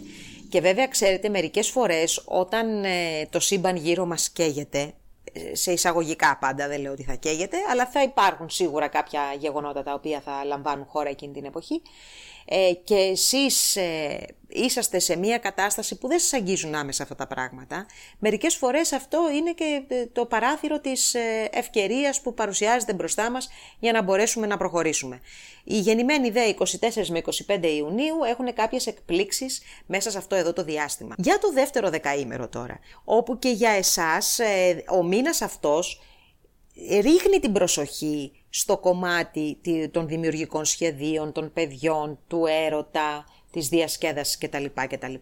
Επειδή όμως κατά τη διάρκεια που επηρεάζεστε εσείς έχουμε δύσκολες όψεις που σας επηρεάζουν, θεωρώ ότι θα πρέπει να είστε λίγο πιο προσεκτικοί από τις αρχές του μήνα, τόσο με τα παιδιά σας, όπου μπορεί για κάποιους λόγους να αγχωθείτε εκεί πέρα, κυρίως από 4 με 5 Νοεμβρίου, 13, 17 και 19, συγγνώμη, 13 μέχρι και 17 υπάρχει ένταση, ένταση η οποία μπορεί να βγει με κάποιες ε, διαφωνίες, με κάποιους τσακωμούς, τόσο όπως είπαμε με τα παιδιά, αλλά και με τον ερωτικό σύντροφο, κάποιες ε, ρήξεις θα μπορούσαν να υπάρξουν, καθώς επίσης θα μπορούσαν να δημιουργηθούν και κάποιες σχέσεις καινούριε με πολύ μεγάλη ένταση. Τώρα, από τις 17 και μετά, αρχίζει σιγά σιγά και πέφτει η ένταση, αυτό το, ο κακός χαμός που λέμε, ε, αρχίζει το πράγμα και γίνεται τελείως διαφορετικό και απολαμβάνετε πολύ καλύτερα το μήνα αυτόν που γενικά είναι ένας καλός μήνας για το δικό σας το ζώδιο και μάλιστα εκεί κοντά στις 19 ξαφνικές σχέσεις, ξαφνικές συναντήσεις, ε, ξαφνικές προτάσεις δημιουργούν ένα πολύ ευχάριστο περιβάλλον και κάποιες ευκαιρίες που καλό είναι να, τις, ε, να τους δώσετε την κατάλληλη προσοχή. Και για το τρίτο δεκαήμερο τα πράγματα θα έλεγα ότι είναι αρκετά θετικά μέσα στο Νοέμβριο. Γενικά είσαστε από τα ζώδια που πάνε καλά αυτό το διάστημα. Εντάξει, λίγο ένταση εκεί του Δευτέρου, αλλά δεν θα έλεγα ότι είναι και ήρθε και η καταστροφή του κόσμου. Λοιπόν, ξεκινάει με μία μικρή εντασούλα εκεί στις 2 Νοεμβρίου ο μήνας και ίσως κάποιο οικογενειακό θέμα να είναι αυτό που θα σας ε, τσιγκλίσει και θα βγάλει μία, ένα άγχος, μία ένταση. Ωστόσο από εκεί και πέρα, ειδικά από τις 12 του μηνός και μετά, ε, έρχεται ένα πολύ δημιουργικό, γόνιμο και ερωτικό διάστημα που μπορείτε να το εκμεταλλευτείτε τόσο σε θέματα που αφορούν συνεργασίες, σχέσεις, ε, παιδιά, τέχνη, επιχειρηματικότητα. Υπάρχει, δεν είναι και δεν είναι μόνο που έχετε όλη αυτή την καλή διάθεση, έχετε και τη δύναμη για να μπορέσετε να υλοποιήσετε τα δημιουργικά σας σχέδια. Η έκλειψη που γίνεται στις 19 του μηνός θεωρώ ότι φέρνει μία νέα κοινωνική επαφή, ε, νέα ομάδα ανθρώπων στην οποία, με την οποία εμπλέκεστε ή στην οποία συμμετέχετε, νέες ε, συναισθηματικές σχέσεις, ε, θέματα που αφορούν στα παιδιά σας τα οποία προχωρούν ή ακόμα θα σας έλεγα ε, κάποια όνειρα και κάποια σχέδια τα οποία πλέον δεν μπορείτε να τα κρατήσετε πίσω και αναγκαστικά μπαίνουν στη φάση της υλοποίησης, το αναγκαστικά σε εισαγωγικά. Οι γεννημένοι 16 και 17 Ιουλίου πιέζεστε περισσότερο, κυρίως στο κομμάτι των ε, σχέσεων. Εσείς είστε αυτοί που ίσως αντιμετωπίσετε πιο δύσκολες ε, καταστάσεις στο κομμάτι των σχέσεων, διότι οι φίλες και φίλοι, ο πλούτονας ε, ολοκληρώνει το πέρασμα από τη δική σας ημερομηνία γέννησης, ας το πούμε έτσι, και πρόκειται να αλλάξει ουσιαστικά το κομμάτι των σχέσεων και των συνεργασιών σας. Τα νέα για τους ε, λέοντες του πρώτου δεκαημέρου για αυτό το μήνα δεν είναι έτσι τελείως χαλαρά. Είναι ένα διάστημα, όπως είπαμε και στην αρχή, αρκετά δύσκολο για εσάς. Είναι μάλιστα το τελευταίο διάστημα έντασης για τους επόμενους έξι μήνες και θεωρώ ότι εδώ θα ξεκαθαρίσουν και πάρα πολλές καταστάσεις. Τα πράγματα που σας καίνε κατά κύριο λόγο είναι τα οικογενειακά και τα ε, επαγγελματικά σας. Και μέσα σε αυτούς τους δύο χώρους πραγματικά ο Νοέμβριος θα φέρει εξελίξεις τις οποίες δεν περιμένετε. Ε, πολύ προσοχή ήδη από την αρχή του μήνα θα σας πω και ειδικά όσο πλησιάζουμε προς τις 10-11 Νοεμβρίου. Εκεί τα νέα δεν είναι ε, χαρμόσυνα. Ε, οι καταστάσεις και, και οι άνθρωποι γύρω σας είναι αρκετά εχθρικοί και, το, και γενικά και το κομμάτι της οικογένειας είναι βαρύ, θα σας έλεγα. Επίσης θέματα ακινήτων ε, είναι το, ή το σπιτιού που μένετε είναι θέματα τα οποία σας αγχώνουν και σας βάζουν σε μια διαδικασία ε, να δώσετε κάποιον αγώνα. Μέχρι και τις 14 του μηνός πραγματικά ε, θα περάσετε αρκετά δύσκολα και θα πρέπει να μείνετε όσο το δυνατόν πιο ψύχρεμοι γίνεται για να πάρετε τις σωστές αποφάσεις για την πορεία σας από εδώ και μπρος. Αν φυσικά δεν μπορείτε να παραμένετε εσείς ψύχρεμοι, απευθυνθείτε σε ανθρώπους που είναι κοντά σας που γνωρίζετε ότι σας αγαπάνε και τους εμπιστεύεστε να σας βοηθήσουν. Από τις 22 του μηνός και μετά αλλάζει σημαντικά η ατμόσφαιρα όμως. Και αυτό είναι πάρα πολύ σημαντικό και ειδικά προς το τέλος του μήνα ανακτάτε την καλή διάθεση, καταφέρνετε να ρεγουλάρετε κάποια πράγματα, καταφέρνετε μάλιστα και προς το τέλος να επικοινωνήσετε σωστότερα, με αποτέλεσμα να βελτιώσετε τις προοπτικές για τις συμφωνίες τις οποίες πρόκειται να καταλήξετε. Και αυτό είναι πάρα πολύ σημαντικό και σοβαρό, γιατί όλο το προηγούμενο διάστημα δεν είναι μόνο που συμβαίνουν τα γεγονότα, δεν έχετε και τη διάθεση, δεν έχετε και την ψυχολογία για να μπορέσετε να ανατρέψετε καταστάσεις και αυτό είναι κάτι που μπορείτε να δουλέψετε μέσα σας και να μπορέσετε, εν πάση περιπτώσει, να το, να το χειριστείτε και να το ελέγξετε, γιατί μερικές φορές τα γεγονότα δεν μπορούμε να τα χειριστούμε. Τον τρόπο όμως που θα διαχειριστούμε τα γεγονότα που θα προκύψουν, αυτό ναι, μπορούμε να το διαχειριστούμε και αυτή είναι η ελεύθερη βούληση που λέμε, λέω εγώ και η, εν πάση περιπτώσει, η ευκαιρία που μας δίνεται για να μπορέσουμε να έχουμε λόγο στη, σε αυτά που συμβαίνουν στη ζωή μας. Για το δεύτερο δεκαήμερο τώρα, όπου και εσείς ξεκινάτε και πιέζεστε από την αρχή του μήνα και μάλιστα οι πιέσεις θα είναι μέχρι και το τέλος αυτού εδώ του καταπληκτικού Νοεμβρίου 2021. Ε, τα πράγματα και για εσάς είναι δύσκολα στο κομμάτι της οικογένειας. Κουράζεστε, υπάρχουν ξαφνικές αλλαγές ε, στις συνθήκες της διαβίωσής σας. Ε, υπάρχουν θέματα που μπορεί να αφορούν ή πρόσωπα της οικογένειας ή ακόμα και το σπίτι που κατοικείτε. Ε, εκεί κοντά και όλα στις 5, 4, 5 του μηνός ενδέχεται να έχετε και κάποιες ανατροπές που μπορεί να αφορούν ακόμα και στο επαγγελματικό σας και στην επαγγελματική σας πορεία, όχι μόνο στην οικογενειακή σας πορεία. Είναι αυτοί οι δύο οι, οι άξονες, αυτός ο άξονας μάλλον είναι επάγγελμα, επαγγελματικά οικογένεια που βάλετε αυτό το διάστημα και που θα δώσει ε, τα προβλήματα. Μέχρι και το τέλος του μήνα λοιπόν θέλει πάρα πολύ προσοχή, ειδικά θα σας πω εκεί κοντά στις 17, πολύ προσοχή και για ζημιές και για ατυχήματα, όχι ηλεκτρολογικές συγγνώμη, εργασίες και πολύ προσοχή και κατά τη διάρκεια των μετακινήσεών σας. Ε, οι γεννημένοι 7 με 8 Αυγούστου ε, βιώνουν ε, λίγο οι περισσότεροι, λίγοι περισσότεροι, όλοι νιώθετε μια αστάθεια μέσα από αυτά τα ε, γεγονότα που προκύπτουν τον Νοέμβριο, αλλά εσείς που είστε γεννημένοι 7 και 8 Αυγούστου, πιθανόν ε, έχετε περισσότερα περίπλοκα θέματα να αντιμετωπίσετε. Για το τρίτο δεκαήμερο τώρα τα πράγματα δεν είναι τόσο τραγικά πια αυτό το μήνα, θα σας έλεγα, ακόμη και αν, ε, παρότι μάλλον ε, σας επηρεάζει και άμεσα η έκλειψη της Ελλήνης που γίνεται στο ζώδιο του Ταύρου. Λοιπόν, ο μήνας ξεκινάει καλά και έρχεται με κάποια καλά νέα σχετικά με συμφωνίες για συνεργασίες που μπορεί να έχετε κάνει, κάποιες γνωριμίες ή ολοκλήρωση μιας διαπραγμάτευσης, ένα συμβόλαιο το οποίο ε, κάνει, σας, ε, σας βοηθάει, κάποιος κύκλος σπουδών ο οποίος σας βοηθάει στη δουλειά σας ή ακόμα και κάποιες μετακινήσεις ή πηγαίνουν καλύτερα, τα, καλύτερα το πρόγραμμά σας, λύνετε κάποια θέματα καθημερινότητας και παίρνετε μία ανάσα. Άρα λοιπόν ο μήνας ξεκινάει καλά, υπάρχει και μία αυξημένη διάθεση και το συναισθηματικό σας κομμάτι πηγαίνει καλά και οι κοινωνικές σας επαφές είναι ένα ωραίο ξεκίνημα μήνα.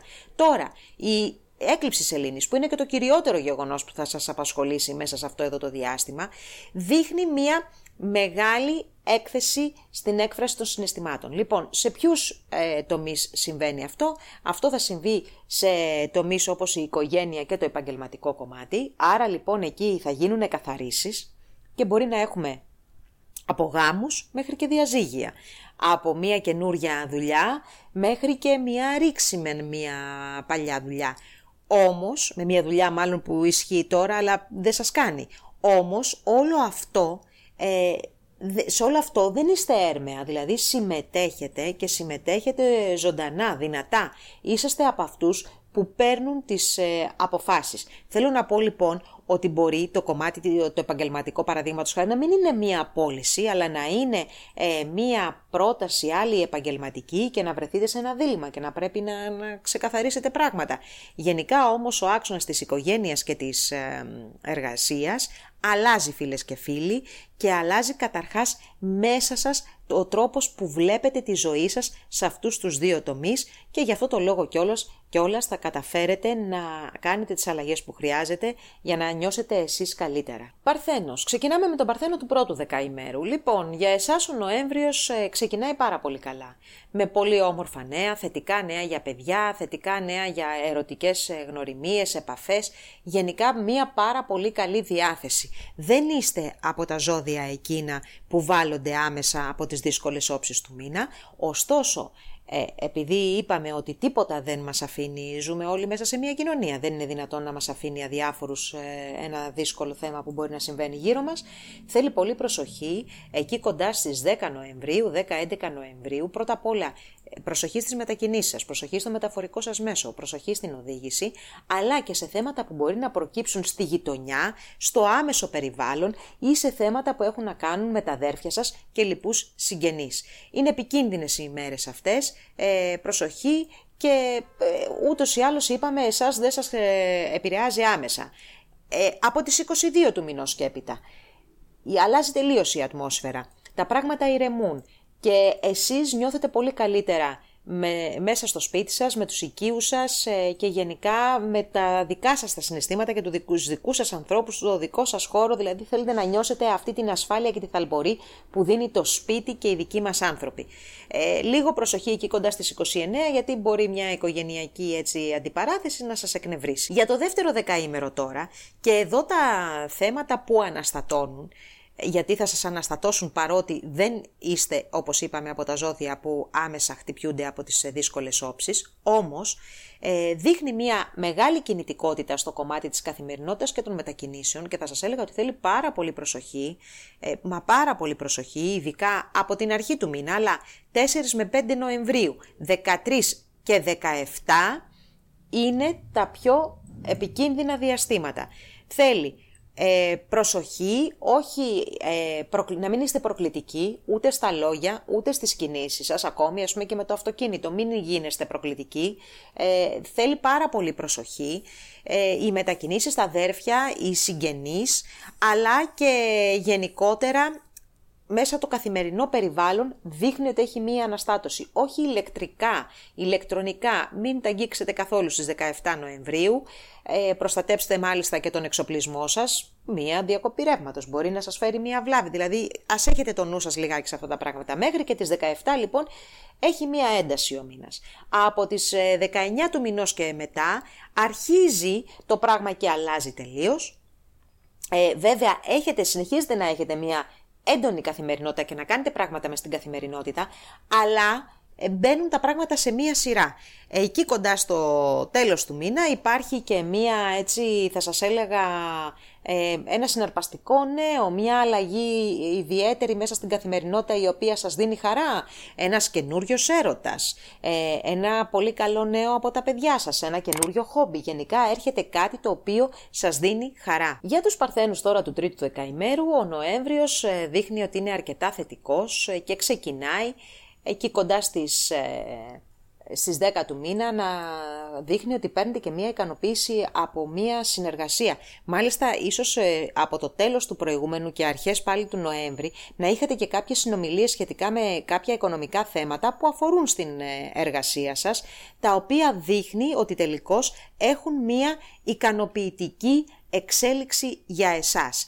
Γενικά είναι ένας μήνας που έχετε το, το δημιουργικό το πνεύμα, έχετε το πνεύμα και τη φαντασία αυτή που χρειάζεται για να σκεφτείτε καινούρια πράγματα για το πώς μπορείτε να τα βάλετε μέσα στην καθημερινότητά σας και να τη βελτιώσετε και να την κάνετε καλύτερη.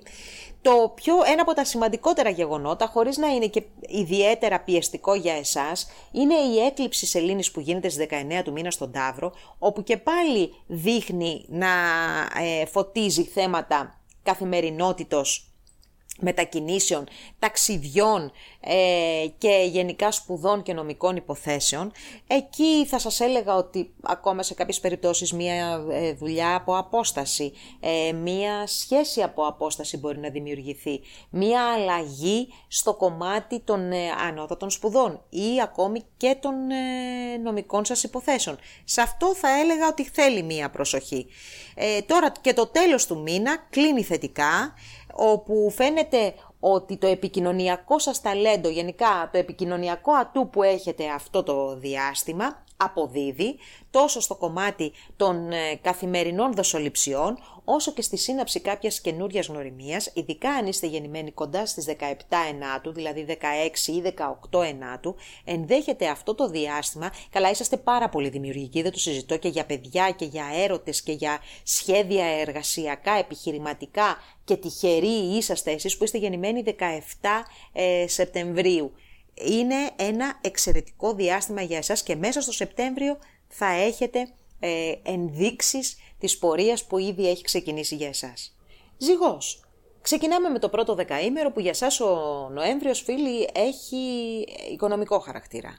Ειδικά μέχρι και τις 14 όλη σας η προσοχή είναι στραμμένη στα οικονομικά σας θέματα και μάλιστα θα σας πω ότι πιστεύω θα πιεστείτε αρκετά αφού μέσα στο χώρο του, ε, του Σκορπιού ε, που παραδοσιακά συμβολίζει για εσάς τον οικονομικό ε, τομέα ε, θα γίνουν κάποιες δύσκολες όψεις ε, οι οποίες σας αφορούν μέχρι και τις 14 του μήνα και δείχνει ότι θα, υπάρχουν, θα υπάρξουν πιέσεις, θα υπάρξουν έξοδα τα οποία πιθανόν δεν έχετε προγραμματίσει, θα σας αναστατώσουν και θα σας βγάλουν φυσικά εκτός προϋπολογισμού και θα πρέπει σε όλο αυτό να δείξετε κάποια ψυχραιμία για το πώς θα το αντιμετωπίσετε.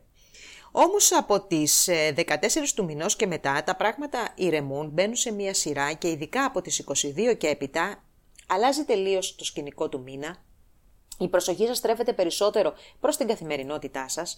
Η οργάνωση και η συνέπεια είναι πράγματα που σας καθορίζουν και σας ε, χαρακτηρίζουν εκείνο το διάστημα και μάλιστα αποδίδουν.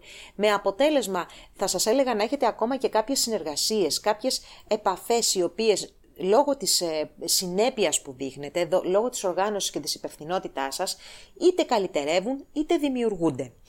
Καθαρές οι συναλλαγές λοιπόν, καθαρά τα λόγια σας. Αν θέλετε να ξεκαθαρίσετε κάποια θέματα εκεί 29 με 30 Νοεμβρίου, διαλέξτε αυτές τις ημέρες. Το ίδιο ισχύει και για θέματα οικογενειακής φύσεως. Για το δεύτερο δεκαήμερο και για εσάς φυσικά ο μήνας είναι οικονομικού ενδιαφέροντος και μάλιστα οι πιέσεις που θα δεχτείτε είναι μεγαλύτερου, μεγαλύτερου διαστήματος από αυτές του ε, πρώτου δεκαημέρου. Από τις αρχές του μήνα με τη, με τη δύσκολη νέα σελήνη στο ζώδιο του Σκορπιού, τα πράγματα είναι λίγο ως πολύ μαζεμένα θα σας έλεγα. Δεν είστε από τα ζώδια που ε, βάλλονται άμεσα από αυτές τις δύσκολες όψεις. Ωστόσο, ο οικονομικός τομέας σας αγχώνει αυτό το διάστημα ε, με πιο σημαντικές ημερομηνίες, εκεί κοντά στις 4-5 Νοεμβρίου ε, και γύρω στις 17. Ειδικά εκεί 17 Νοεμβρίου θα πρέπει να είσαστε προετοιμασμένοι και για ένα, για ένα γεγονός απρόπτο οικονομικό πάντα, το οποίο θα σας αναστατώσει περισσότερο. Όλα, όλες αυτές οι όψεις όμως ε, δείχνουν και μία βαρύτητα προς τον ερωτικό σας τομέα, μάλλον την ερωτική ζωή θα το έλεγα καλύτερα και εκεί θέλει μία προσοχή, προσοχή στους ερωτικούς συντρόφους και τις επιλογές που κάνετε σε αυτό το, το κομμάτι, ε, γιατί μπορεί να ευνηδιαστείτε σε μία στιγμή παράξενη. Λοιπόν, από τις 16 και μετά όμως, η Αφροδίτη από το ζώδιο του εγώ καιρο σας δίνει μία ε, βοήθεια, αρχίζει το πράγμα και ηρεμεί και περνάτε και καλύτερα και μάλιστα ξεκουράζεστε θα σας έλεγα και μπορείτε και διορθώνετε λιγάκι και τις σχέσεις με το οικογενειακό περιβάλλον γιατί μέσα σε όλη αυτή την ένταση είναι πολύ πιθανό και κάποιες ε, σχέσεις έτσι να έχουν πειρακτεί.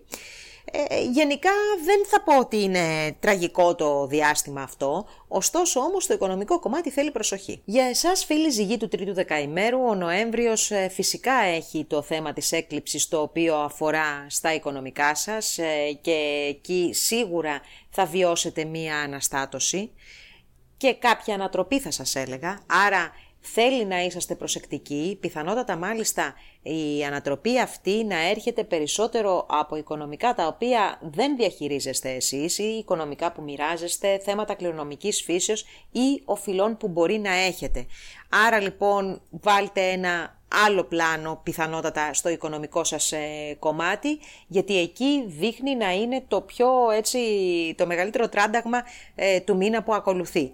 Κατά τα άλλα όμως, ο Νοέμβριος δεν θα σας πω ότι είναι ένας δύσκολος μήνας, ε, φυσικά και θα είσαστε εσείς εκεί η προσοχή σας, όμως ο Δίας από τον υδροχό, που είναι μια καταπληκτική θέση και είναι πλέον ορθός, σας τραβάει λιγάκι από τα μαλλιά για να ερωτευτείτε, για να ξεκουνηθείτε, να βγείτε λίγο έξω, να διασκεδάσετε, να χαρείτε.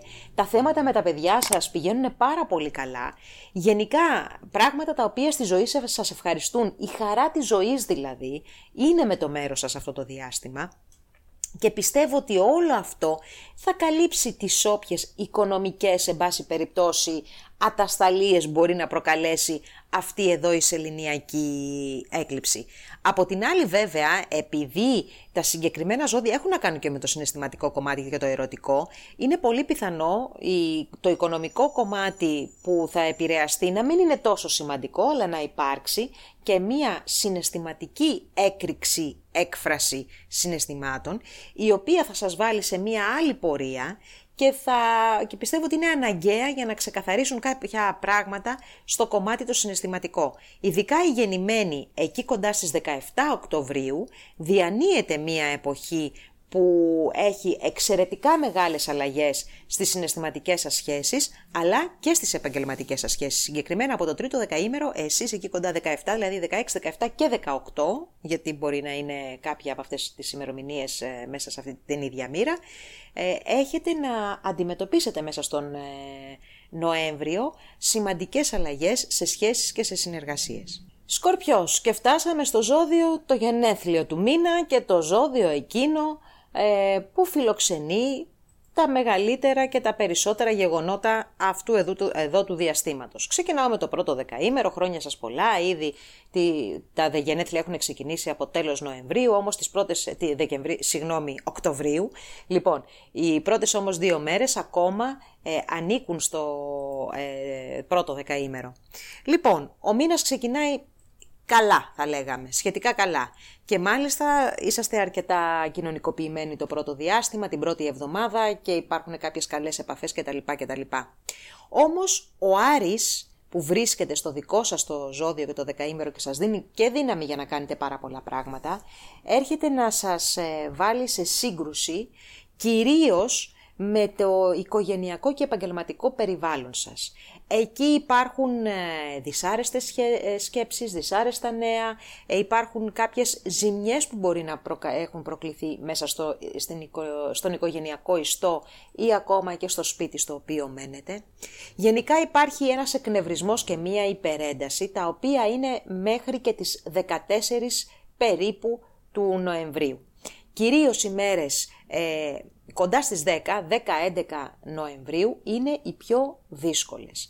Εδώ πιστεύω λοιπόν ότι όλα αυτά τα θέματα που έχετε βιώσει το τελευταίο διάστημα με την οικογένεια αλλά και με τα επαγγελματικά σας θέματα έρχονται να φουντώσουν πάλι.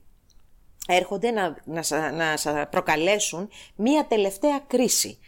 Και αυτή είναι η τελευταία δύσκολη έτσι σε αυτό το επίπεδο στιγμή, τουλάχιστον για τους επόμενους έξι μήνες. Ε, Ξεπεράστε και αυτό, ε, πρέπει να ξεπεράσετε μάλλον και αυτό το, το στάδιο, προκειμένου να μπορέσετε να προχωρήσετε πραγματικά μπροστά από εδώ και πέρα. Και αυτό το εννοώ, δηλαδή δεν είναι ότι σας το λέω για να σας ε, ε, χρυσώσω το χάπι για ακόμα έναν μήνα ότι τελειώνει αυτή η ιστορία και μπορείτε από εδώ και πέρα να ε, ατενίζετε το μέλλον με μεγαλύτερη αισιοδοξία. Πρέπει να παιχτεί όμως τελευταία πράξη και η τελευταία πράξη είναι αυτός εδώ ο μήνας, μέχρι και τις 14. Η γεννημένη 23 με 25 Νοεμβρίου ε, θεωρώ ότι είστε λίγο πιο δύσκολα από όλους τους υπόλοιπους του δεκαημέρου. Πάμε τώρα και στο δεύτερο δεκαήμερο, όπου εδώ θα σας πω ότι ουσιαστικά η ένταση θα είναι μεγαλύτερο χρονικό διάστημα από ό,τι ήταν στο πρώτο και για εσάς ε, ξεκινάει κιόλας ένα διάστημα ε, με περισσότερων δυσκολιών, δηλαδή και ο Δεκέμβριος θα είναι ένας μήνας που απαιτεί μεγάλη προσοχή. Ξεκινάνε τα πράγματα να διαμορφώνονται κάτω από αυτές τις συνθήκες με τη νέα σελήνη που γίνεται στις 4 Νοεμβρίου, που όπως είπαμε και στην εισαγωγή είναι ένας νέος κύκλος έντασης, εκνευρισμού, ε, ρήξεων, θεμάτων υγείας ακόμα, ατυχημάτων που θα μπορούσαν να προκληθούν. Κοντά στις ε, ε ειδικά 5, 4 με 5 δύσκολο διάστημα, 13-17 ε, είναι θεωρώ και το πιο σημαντικά δύσκολο του Νοεμβρίου. Εκεί θα πρέπει να είσαστε και πολύ συγκρατημένοι και πολύ ψύχρεμοι σε θέματα που αφορούν σε σχέσεις και συνεργασίες, αλλά προσοχή χρειάζεται και στο κομμάτι των ατυχημάτων, αφού ο Άρης με τον ουρανό που συναντιούνται στις 17 του μηνός προκαλούν πολύ μεγάλη ένταση ηλεκτρολογικά, ε, ταχύτητα, ε, επικίνδυνα πράγματα γενικότερα, ε, μηχανήματα, βαριά εργαλεία που μπορεί να χειρίζεστε και είναι επικίνδυνα. Πολύ προσοχή σε όλα αυτά. Ε, μέχρι και το τέλος του μήνα είναι ένα διάστημα ε, δύσκολο για εσάς, έτσι. Θέλει προσοχή. Θέλει προσοχή και θέλει και ψυχραιμία. Μια καλή μέρα μέσα στο μήνα που μπορεί να προκύψει κάτι πολύ ωραίο και να σας αλλάξει, αλλάξει έτσι τη διάθεση είναι κοντά στις 19 του μηνός με την Αφροδίτη σε τρίγωνο με τον ουρανό που μπορεί να φέρει είτε μια ιδέα, μια συμφωνία, μια συνεργασία ή ακόμα και μια γνωριμία που σας βγάζουν έτσι λίγο από, αυτό, από αυτή τη μαυρίλα που μπορεί να νιώθετε εκείνες τις ημέρες ή αυτή την αγωνία ή αυτή την ένταση που μπορεί να έχετε γιατί δεν είναι μόνο μαυρίλα, μπορεί να ζείτε σε μια ένταση, να περιμένετε κάτι ε, προσπαθήστε όλο αυτό το διάστημα να το δείτε όσο πιο δημιουργικά γίνεται και να αποδεχτείτε τις αλλαγές που πρέπει να κάνετε γιατί αυτό έχουμε πει ότι είναι και το μεγάλο μάθημα κυρίως του πλανήτη ουρανού ο οποίος ενεργοποιείται μέσα στο επόμενο διάστημα. Πάμε όμως στο τρίτο δεκαήμερο που εδώ πάμε σε έναν άλλο πλανήτη ουσιαστικά γιατί τα πράγματα είναι τελείως διαφορετικά για εσάς. Ξεκινάμε λοιπόν το, τις, ε, το πρώτο διάστημα, το οποίο δεν θα σας έλεγα ότι είναι και ιδιαίτερα ενδιαφέρον, το πρώτο δεκαήμερο του Νοεμβρίου. Από εκεί και πέρα τα πράγματα αρχίζουν και γίνονται πιο ενδιαφέροντα και δείχνει ότι υπάρχει μεγάλη ικανοποίηση από εσάς σχετικά με την πορεία των συνεργασιών και των σχέσεών σας. Και μάλιστα λαμβάνοντας υπόψη και την ε, έκλειψη της ελληνιακή που γίνεται στο απέναντι από εσάς ζώδιο, στο ζώδιο του Ταύρου, το οποίο δείχνει συναισθηματική έκφραση χωρίς όρια και δείχνει επίσης και συναισθηματικές εκαθαρίσεις, θεωρώ ότι είχε, έχει έρθει η ώρα να πάρετε αποφάσεις πολύ σημαντικές για την πορεία και την εξέλιξη των σχέσεών σας, είτε αυτές είναι επαγγελματικές, είτε είναι προσωπικές, ενώ συναισθηματικές ή φιλικές, δεν ξέρω εγώ τι άλλη σχέση μπορεί να είναι. Αυτή λοιπόν η έκλειψη ε, θα σας βάλει να δώσετε ξεκάθαρες λύσεις ή να αποφασίσετε τελικά τι πρόκειται να γίνει. Θα παντρευτούμε, θα μείνουμε μαζί, θα το διαλύσουμε, ε, θα μου δώσεις την ε, προαγωγή να προχωρήσω ή να πάω αλλού να, να δω και εγώ τι παραπάνω μπορώ να κάνω; Δηλαδή κάπως έτσι εξελίσσεται το τοπίο μέσα στο ε, Νοέμβριο για εσάς. Σε καμία των περιπτώσεων δεν θεωρώ ότι έχετε την ένταση και την ε, βία σε εισαγωγικά που νιώθουν τα δύο άλλα δεκαήμερα του ζωδίου σας. Ε, απλά από τις 29 του μηνός και έπειτα μετατίθεται ο Άρης στο δικό σας δεκαήμερο και κυρίως βέβαια θα σας πω το Δεκέμβριο θα είναι αυτό που θα το βιώσετε, αλλά εν πάση περιπτώσει τις τελευταίες μέρες του ε, Νοεμβρίου και για εσάς που είστε γεννημένοι στις αρχές του δεκαήμερου, εκεί αρχίζει λίγο μία ένταση ε, και μία, ένα τρέξιμο από το πρωί μέχρι το βράδυ το οποίο φυσικά σας ε, κουράζει αν και πραγματικά θέλετε να τελειώσετε όλες σας τις δουλειές μέσα σε μία ημέρα. Γενικά λοιπόν για εσάς του τρίτου δεκαημέρου δεν θεωρώ ότι είναι ένα κακό διάστημα, απλά είναι ένα διάστημα ξεκαθάρισης συναισθηματικών κυρίως υποθέσεων. Το ξώτης. Πάμε να δούμε το πρώτο δεκαήμερο που έχει και η γενέθλια μέσα στον ε, ε, Νοέμβριο. Λοιπόν, είναι ένας παράξενος μήνας ο Νοέμβριος για σας φίλοι τοξότες του πρώτου δεκαημέρου. Όλη αυτή, όλο αυτό το μάζεμα εκεί πέρα στο Σκορπιό και αυτές οι εντάσεις που προκύπτουν για το δικό σας δεκαήμερο τουλάχιστον μέχρι και τις 14 συμβαίνουν στο χώρο του υποσυνειδήτου. Αυτό σημαίνει ότι γενικότερα ένα πράγμα που δεν πηγαίνει και τόσο καλά αυτό το μήνα είναι προφανώς η διάθεσή σας, η ψυχολογία σας. Έχετε μία τάση για εσωστρέφεια, από την άλλη δε σας ξυπνάνε μέσα πράγματα τα οποία σας τρώνε έτσι σαν σαράκι όλο αυτό το διάστημα. Ε, θέλετε να διώξετε από μέσα σας την ένταση, δεν ξέρετε πώς να το κάνετε αυτό. Μπορεί να χαλάει και ο ύπνος σας αυτό το διάστημα ε, και γενικά δεν νιώθετε καλά. Σε κάποιες περιπτώσεις μπορεί να προκύψουν και κάποια μικρά και περαστικά θέματα υγείας όπως είναι μπύρετες καταστάσεις, κοψίματα, καψίματα ή κάποια πεσίματα αλλά να ξέρετε ότι με τον Άρη σε αυτή τη θέση για εσάς και κάποιο παρασκήνιο μπορεί να δημιουργείται αυτό το διάστημα το οποίο θα σας έλεγα ότι θα το μάθετε μέσα στο Δεκέμβριο αλλά αυτό το διάστημα κάτι γίνεται πίσω από την πλάτη σας. Τώρα από τις 22 του μηνός και μετά που περνάει ο ήλιος στο δικό σας το ζώδιο και έχετε γενέθλια, τα πράγματα γίνονται πάρα πολύ καλύτερα και ειδικά για εσάς που είστε γεννημένοι τις δύο τελευταίες μέρες του Νοεμβρίου θεωρώ ότι έχετε και μια θετική γενέθλια χρονιά όπου θα καταφέρετε να βρείτε λύσεις σε θέματα που σας αφορούν και να καταλήξετε σε συμφωνίες ε, σχετικά με συζητήσεις ή διαπραγματεύσεις που έχετε κάνει το προηγούμενο διάστημα.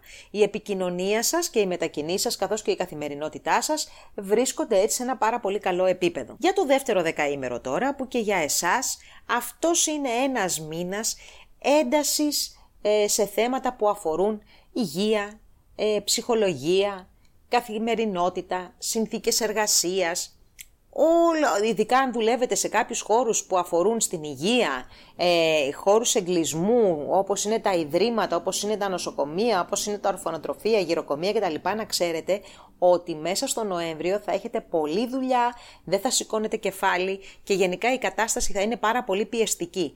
Ε, η, ε, η, η, νέα σελήνη που γίνεται στις 4 του μηνός δείχνει μία αγωνία, μία ένταση για θέματα υγείας, καθημερινότητας, ε, καθημερινών έτσι, συνηθιών αλλά και σχέσεων εργασιακών.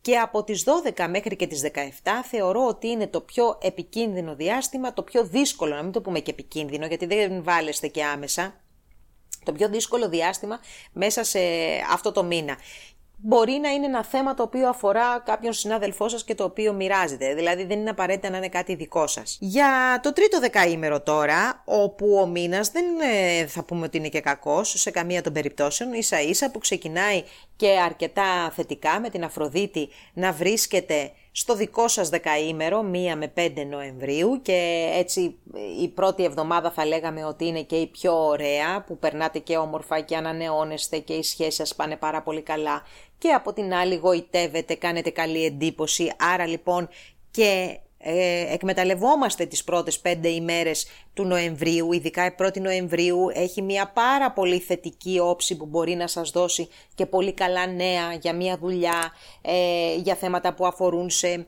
πιθανόν σε ε, ε, σπουδές, σε κάποιο κύκλο σπουδών, επικοινωνία που θέλετε να κάνετε, να περιμένετε ένα νέο και να το πάρετε. Γενικά είναι πολύ καλή η πρώτη εβδομάδα. Τώρα, σε σχέση με την ε, έκλειψη σελήνης η οποία γίνεται στον Ταύρο, ένα ζώδιο που δεν είναι και από εκείνα που άμεσα σας επηρεάζουν, δείχνει ότι υπάρχει μια υπερβολική αντίδραση και ένα ξέσπασμα σε θέματα που αφορούν στην καθημερινότητά σας, σε ε, θέματα που μπορεί να αφορούν στην υγεία, ε, θέματα που μπορεί να αφορούν σε ένα οικόστο που μπορεί να έχετε ή ακόμα και στις εργασιακές ε, σχέσεις, όχι όμως με την εργοδοσία, με τους συναδέλφους σας. Ε, αυτά όσον αφορά γενικά είναι ένας παράξενος μήνας, πάντα είναι ένας παράξενος μήνας ο Νοέμβριος για τον ε, τοξότη, φέτος λίγο παραπάνω. Εγώ καιρός, ξεκινάμε με το πρώτο δεκαήμερο όπως πάντα. Λοιπόν, πρώτα απ' όλα έχουμε ένα πολύ σημαντικό νέο για το δικό σας το δεκαήμερο. Η Αφροδίτη έρχεται στον εγώ καιρό από τις 5 μέχρι και τις 16 θα είναι στο δικό σας το, το δεκαήμερο. Άρα λοιπόν αυτό το διάστημα είναι αρκετά θετικό γιατί σας δίνει πολύ καλή διάθεση, ε, δίνει την ευκαιρία ανανέωσης, επίσης δίνει την ευκαιρία για βελτίωση των σχέσεων σε κάθε επίπεδο, αλλά και τη δημιουργία καινούριων. Πάντα φυσικά η Αφροδίτη έχει να κάνει με το κομμάτι το ερωτικό, έτσι το συναισθηματικό. Έχει να κάνει και με το οικονομικό βέβαια, αλλά δεν θα σας έλεγα ότι αυτό είναι και το καλύτερο διάστημα, γιατί ο χρόνος που βρίσκεται στο πρώτο δεκαήμερο ακόμα του υδροχώου και αυτό τον καιρό δεν περνάει και καλά λόγω άριστο σκορπιό, θα σας πω ότι τα οικονομικά είναι ένα θέμα το οποίο δεν τσουλάει και τόσο εύκολα και θα είναι ακόμα τουλάχιστον ε, μέχρι, και το, μέχρι και το τέλος αυτού του μήνα. Δηλαδή τα πράγματα θα πρέπει να τα δείτε λίγο διαφορετικά, να έχει υπάρξει ένας καλύτερος έλεγχος και να μην υπάρχει αισιοδοξία ως προς τα έσοδα αυτή τη στιγμή. Αυτό βέβαια θα αλλάξει όταν ο χρόνος θα περάσει το δεύτερο δεκαήμερο, απλά τώρα σας ε, λέω ότι μέχρι και τις 14 ε, του Νοέμβρη το οικονομικό κομμάτι είναι δύσκολο. Ειδικά το διάστημα εκεί 10-11 ε, Νοεμβρίου πρέπει να είσαστε προσεκτικοί και με τα οικονομικά, αλλά και με κάποιες σχέσεις φιλικές, οι οποίες μπορεί να περάσουν από ένα τεστ αυτό το διάστημα ή ακόμη κάποιο φιλικό πρόσωπο να έχει ε, προβλήματα τα οποία ε, χρειάζεται τη στήριξή σας. Θέματα επίσης παιδιών, ή ακόμη και του ερωτικού συντρόφου που μπορεί να έχει να κάνει και με το οικονομικό όλο αυτό ε, είναι από εκείνα που σας ε, βγάζουν μία ένταση μέσα στη σχέση χωρίς όμως να είστε φυσικά από εκείνους που βάλλονται άμεσα και έχουν να αντιμετωπίσουν δυσθεώρητα προβλήματα. Μέχρι και τις 14 είναι αυτή η ένταση, μετά τα πράγματα σιγά σιγά, μάλλον η ένταση υποχωρεί και τα πράγματα σιγά σιγά αρχίζουν και βελτιώνονται. Οι γεννημένοι 24 και 25 Δεκεμβρίου έχουν κάτι ευχάριστο μέσα σε αυτόν τον ε, μήνα να περιμένουν, το οποίο μπορεί να αφορά σε επαγγελματικά ή σε οικογενειακά θέματα ή φυσικά μπορεί να είναι, και μια ε, συναισθηματική σχέση. Για το δεύτερο δεκαήμερο τώρα που δείχνει ότι ξεκινάει ένας, ε, ένας κύκλος ε, που αφορά στις ε, φιλικές κοινωνικές επαφές, ίσως τα οικονομικά αν είστε ελεύθερος επαγγελματίας, αλλά και τα όνειρα και τα σχέδιά σας, ο οποίος δείχνει να αντιμετωπίζει προβλήματα. Δηλαδή, υπάρχουν ανατροπές μέσα σε αυτούς τους χώρους, υπάρχουν εμπόδια τα οποία πρέπει να υπερπηδήσετε θα σας έλεγα ότι θέλει πάρα πολύ προσοχή η συμμετοχή σας σε ομαδικά εγχειρήματα αυτό το διάστημα. Δεν είναι το καταλληλότερο πάντως, να το γνωρίζετε. Ενδέχεται δηλαδή μια τέτοια εμπλοκή να προκαλέσει έντονες αντιπαραθέσεις, ε, στο τέλος ρήξης και γενικότερα να μην ε, ευδοκιμήσει σε καμία περίπτωση ένα σχέδιο που αφορά έτσι σε μια ομαδική προσπάθεια. Προσοχή πρέπει να επιδείξετε και στην ε, οδήγηση, ειδικά εκεί κοντά στις 17, πάρα πάρα πολύ προσοχή θα σας έλεγα. Ε, προσοχή γενικά στα ατυχήματα εν κινήσει, όχι απαραίτητα οδηγικά, ε, μπορεί να είναι οι σκάλες, έτσι. Ε, θέλει πάρα πολύ προσοχή. Από τις ε, Μάλλον είναι όλος ο μήνας, δεν ε, έχει όλο το μήνα ένταση σε αυτό το διάστημα, σε αυτό το θέμα, το θέμα εννοώ των ε, κοινωνικών επαφών ή ακόμα και τα παιδιά σας. Ε, όμως εκεί γύρω στις 19 κάτι ευχάριστο έρχεται και ανατρέπει όλη αυτή την ε, δυσάρεστη, όχι δυσάρεστη, έντονη κατάσταση. Από τις 16 του μηνός μέχρι και τις 30 Νοεμβρίου η Αφροδίτη θα περάσει στο δικό σας το δεκαήμερο, οπότε το κομμάτι των σχέσεων θα ζωντανέψει. Εκεί όμως επειδή έχουμε αυτή την ένταση. Θεωρώ ότι θα ζωντανέψει, αλλά θα σας βγάλει αντιπαραθέσεις, θα βγάλει εντάσεις, ε, θα βγάλει διαφωνίες, θα βγάλει ρήξη σε κάποιες περιπτώσεις. Ε, φυσικά όλο αυτό μπορεί να προκύπτει γιατί τα ερωτικά ενδιαφέροντα είναι πέραν του ενός. Οπότε καταλαβαίνετε να υπάρχει ένα άλλο πλαίσιο το οποίο θα πρέπει να διαχειριστείτε και δεν θα είναι εύκολο. Για το τρίτο δεκαήμερο τώρα, ε, ξεκινάει ο μήνας με κάποια προβλήματα τα οποία αφορούν στον επαγγελματικό τομέα, αλλά έχουν δημιουργηθεί κυρίως λόγω της αμετακίνητης θέσης της δικής σας ή κάποιων εγωιστικών έτσι θεμάτων που μπορεί να έχετε. Δείτε το λιγάκι αυτό γιατί δεν είναι εποχή που έχετε τη δυνατότητα να πιέζετε και φερθείτε λίγο πιο διπλωματικά. Από τις 12 ε, του μηνός και έπειτα όμως ε, προφανώς μπορεί να έχετε δει τα θέματα και να έχετε κάνει ένα βηματάκι πίσω, να έχετε γίνει λίγο πιο διαλλακτικοί και λίγο διπλωμάτες, γιατί δείχνει ότι από τις 12 και μετά οι επαφές σας έχουν ένα θετικό αντίκρισμα. Οι επαφές και, τα, και οι συνομιλίες μπορούν να αποδώσουν. Ευνοούνται και τα ταξίδια μέσα σε αυτόν εδώ το μήνα. Τώρα, στις 19 του μηνός, η έκλειψη σελήνης που γίνεται αφορά θέματα συναισθηματικής φύσης, αλλά και των παιδιών σας εφόσον έχετε ή αν δεν έχετε και θέλετε να αποκτήσετε. Αυτός είναι ένας πολύ σημαντικός μήνας για να προωθήσετε τέτοιου είδους ε, επιθυμίες.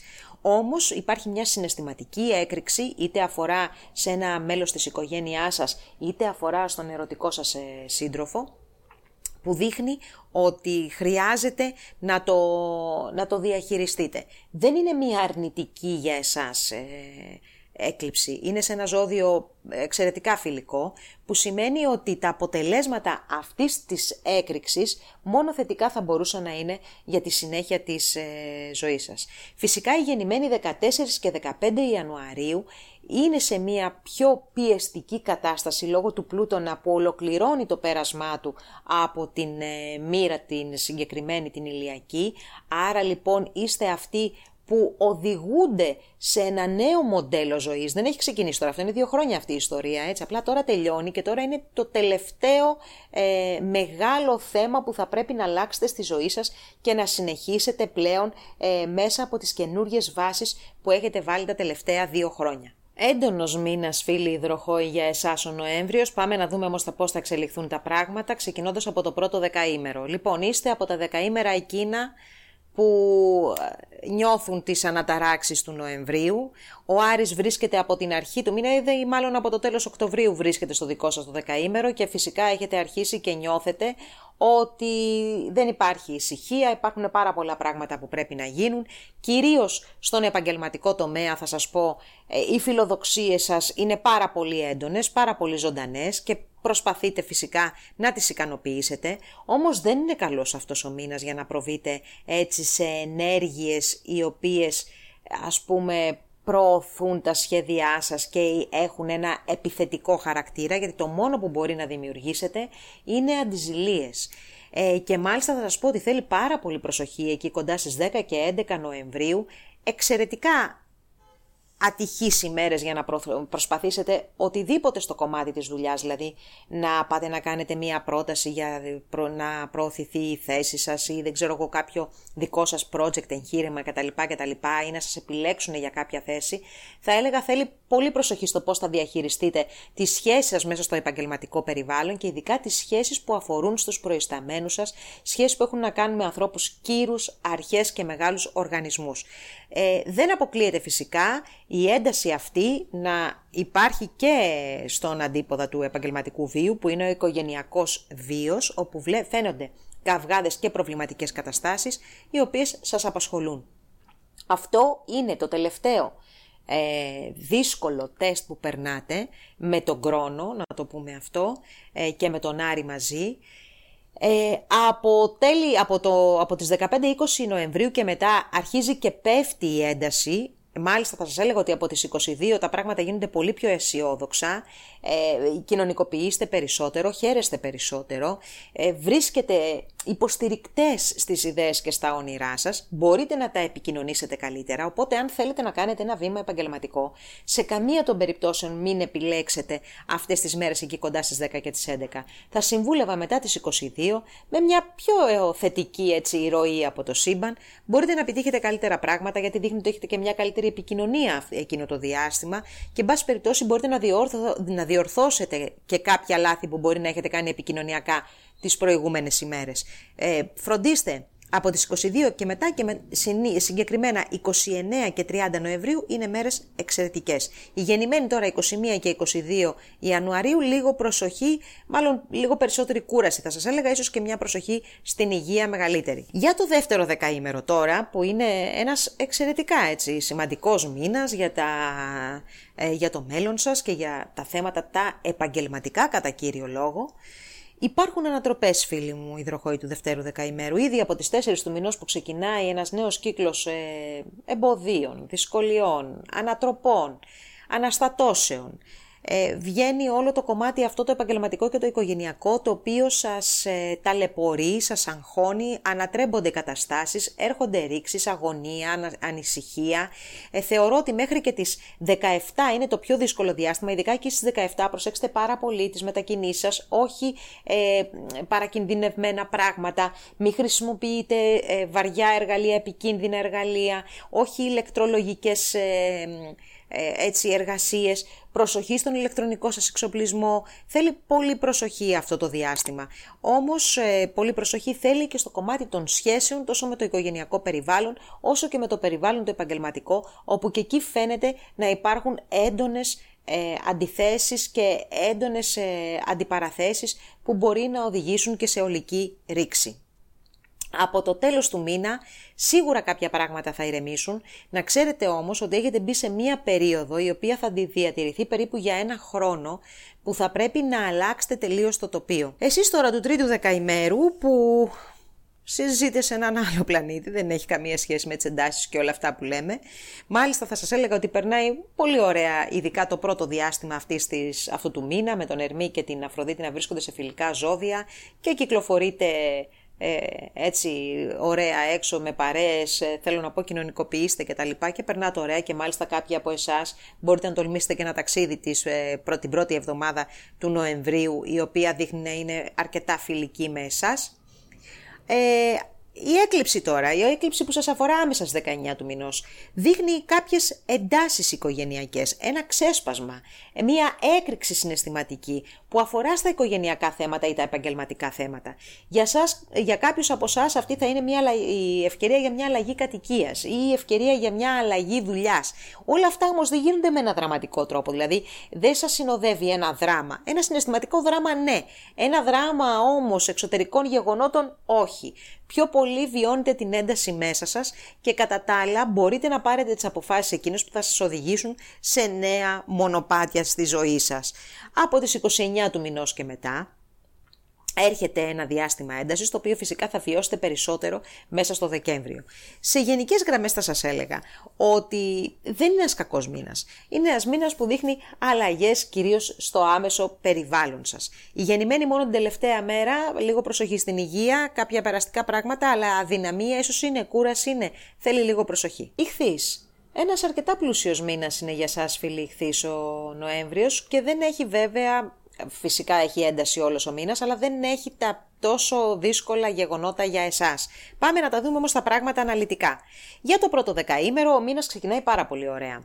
Υπάρχει η διάθεση για κοινωνικότητα, δηλαδή τα πνεύματα είναι ανεβασμένα, ε, έχει, είσαστε επικοινωνιακοί, δείχνει πολύ μετακίνηση για όλο το ζώδιο για, και για τα τρία δεκαήμερα ο Νοέμβριος, πολύ μετακίνηση, ταξίδια θα σας έλεγα, αλλά και υλοποίηση στόχων. Εδώ τώρα θέλει προσοχή. Θέλει προσοχή καταρχάς στις μετακινήσεις. Κυρίως το διάστημα εκεί 10-11 Νοεμβρίου θα σας έλεγα δεν είναι ένα καλό διάστημα για να κάνετε το ξεκίνημα ενός ταξιδιού, να πάτε κάπου, να αγοράσετε ένα αυτοκίνητο. Καλύτερο θα ήταν να προσέξετε λιγάκι τις κινήσεις σας. Επίσης, ε, εκεί κάπου μπορεί να αρχίσετε την υλοποίηση ενός σχεδίου σας. Τα πρώτα του βήματα, να ξέρετε, δεν θα είναι εύκολα και θα βρείτε εμπόδια που μπορεί να σας απογοητεύσουν και μερικούς ίσως τους κάνει και να σταματήσουν. Μέχρι και τα μέσα αυτού του μήνα, λοιπόν, ε, τα πράγματα δεν πάνε όπως τα θέλετε ακριβώς, για να το πω και έτσι όπως είναι. Δηλαδή, δεν ε, είναι ότι δεν γίνεται τίποτα, δεν είναι ότι σταματάει κάθε σας προσπάθεια, όμως υπάρχουν εμπόδια τα οποία είναι αρκετά δύσκολο να τα αντιμετωπίσετε. Ε, επίσης θέματα που αφορούν ε, την ψυχική σας, ψυχολογική σας κατάσταση, κάποια πράγματα που κουβαλάτε μέσα σας και σας ε, παιδεύουν, σας προβληματίζουν όλο αυτό το διάστημα, ενδέχεται να σας ε, έτσι αναστατώσουν και να σας χαλάσουν τη διάθεση μέσα στο Νοέμβριο. Από τις 22 όμως του μηνός και μετά το πράγμα αλλάζει.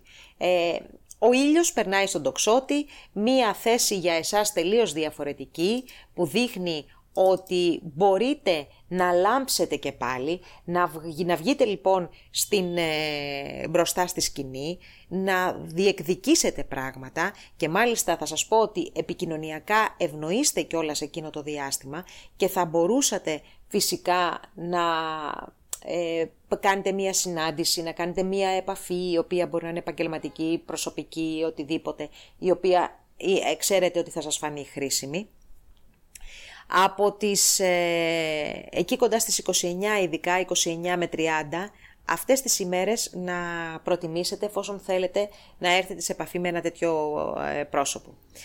Τώρα, προσοχή χρειάζεται και το κομμάτι των ε, νομικών υποθέσεων μέσα σε αυτό το μήνα. Αν υπάρχουν τέτοιες υποθέσεις, θα σας έλεγα να τις, και είναι στο χέρι σας φυσικά, θα σας έλεγα να τις αφήσετε λίγο στην άκρη και να προσπαθήσετε να μεταθέσετε όλες αυτές τις ε, υποθέσεις σε ένα επόμενο διάστημα, τουλάχιστον μετά τις 15 Νοεμβρίου, όπου τα πράγματα θα, θα είναι για σας περισσότερο ευνοϊκά. Για το δεύτερο τώρα δεκαήμερο, όπου μία ε, δύσκολη νέα σελήνη προκύπτει σε χώρους που αφορούν στην καθημερινότητα, στις μετακινήσεις, σε συγγενείς, τόσο εξαίματος όσο και εξαχιστίας, αλλά και σε θέματα που αφορούν στο εξωτερικό, ε, σε όλο αυτό δείχνει μία αντιπαράθεση, μία αλλαγή, μία ανατροπή. Μπορεί να είναι κάποια σχέδια τα οποία είχατε κάνει και ανετράπεσαν, κάποια ταξίδια που θέλατε να κάνετε, κάποιες επαφές με το εξωτερικό ή επειδή το ίντερνετ πλέον είναι πάρα πολύ στη ζωή μας και επαγγελματικά, θα μπορούσε εδώ να σημαίνει ότι κάποια προβλήματα σε αυτό το, το τομέα φέρνουν θέματα επαγγελματικά τα οποία πρέπει να λύσετε. Γενικά το διάστημα από τις 13 ε, μέχρι τις 17 θα σας έλεγα ότι θέλει ιδιαίτερη προσοχή στο κομμάτι των μετακινήσεων, αλλά και στο κομμάτι των σχέσεων με τους συγγενείς. Τώρα για το τρίτο δεκαήμερο νομίζω ότι ο Νοέμβριος είναι ένας ονειρικός μήνας, δηλαδή σε σχέση με το, πραγματικά με τον υπόλοιπο κόσμο και τη, κυρίως για τα σταθερά βέβαια ζώδια, εδώ δείχνει σαν να είμαστε σε έναν άλλο πλανήτη. Λοιπόν, ε, πρωταγωνιστούν τα όνειρά σας αυτό το διάστημα, τα σχέδιά σας, τα πράγματα που θέλετε να κάνετε, ταξίδια που μπορεί να επιθυμείτε να κάνετε, ε, κάποια θέματα που αφορούν σε νομικές ε, υποθέσεις ή ανώτατες σπουδές, προωθούνται μέσα στον ε, Νοέμβριο και μάλιστα θα σας πω ότι είστε και ικανοποιημένοι από την πορεία κάποιων συνεργασιών. Επίσης είναι εδώ να πούμε και θέματα ίντερνετ, γιατί είναι και πάρα πολλοί κόσμος που δουλεύει πλέον μέσα από το διαδίκτυο, έχει δουλειές που αφορούν ε, σε σελίδες που διαχειρίζονται κτλ. κτλ. Ένα πάρα πολύ καλό διάστημα λοιπόν για όλες αυτές τις, ε, ε, τις εργασίες σας. Στις 19 του μηνός η έκλειψη που προκύπτει ακριβώς σε αυτό τον άξονα μετακινήσεων, νόησης, επικοινωνιών, ε, σπουδών και ίντερνετ διαδικτύου ε, μπορεί να προκύψουν θέματα τα οποία θα σας αναστατώσουν κατά κάποιο τρόπο, θα φέρουν δηλαδή την ε, αποκάλυψη ή την ανακάλυψη κάποιων ε, πραγμάτων τα οποία θα πρέπει να φροντίσετε να διαχειριστείτε ανάλογα. Προσοχή φυσικά στις μετακινήσεις, έτσι να το πούμε έκλειψη είναι όπως και να έχει. Τώρα οι τελευταίες ημέρες είναι εξαιρετικές, βγάζουν έρωτα, κοινωνικότητα, καλή διάθεση αλλά και υλοποίηση σχεδίων, τα οποία έχουν να κάνουν περισσότερο θα σας έλεγα με μια ομάδα ανθρώπων παρόλο, ε, παρά ατομικά.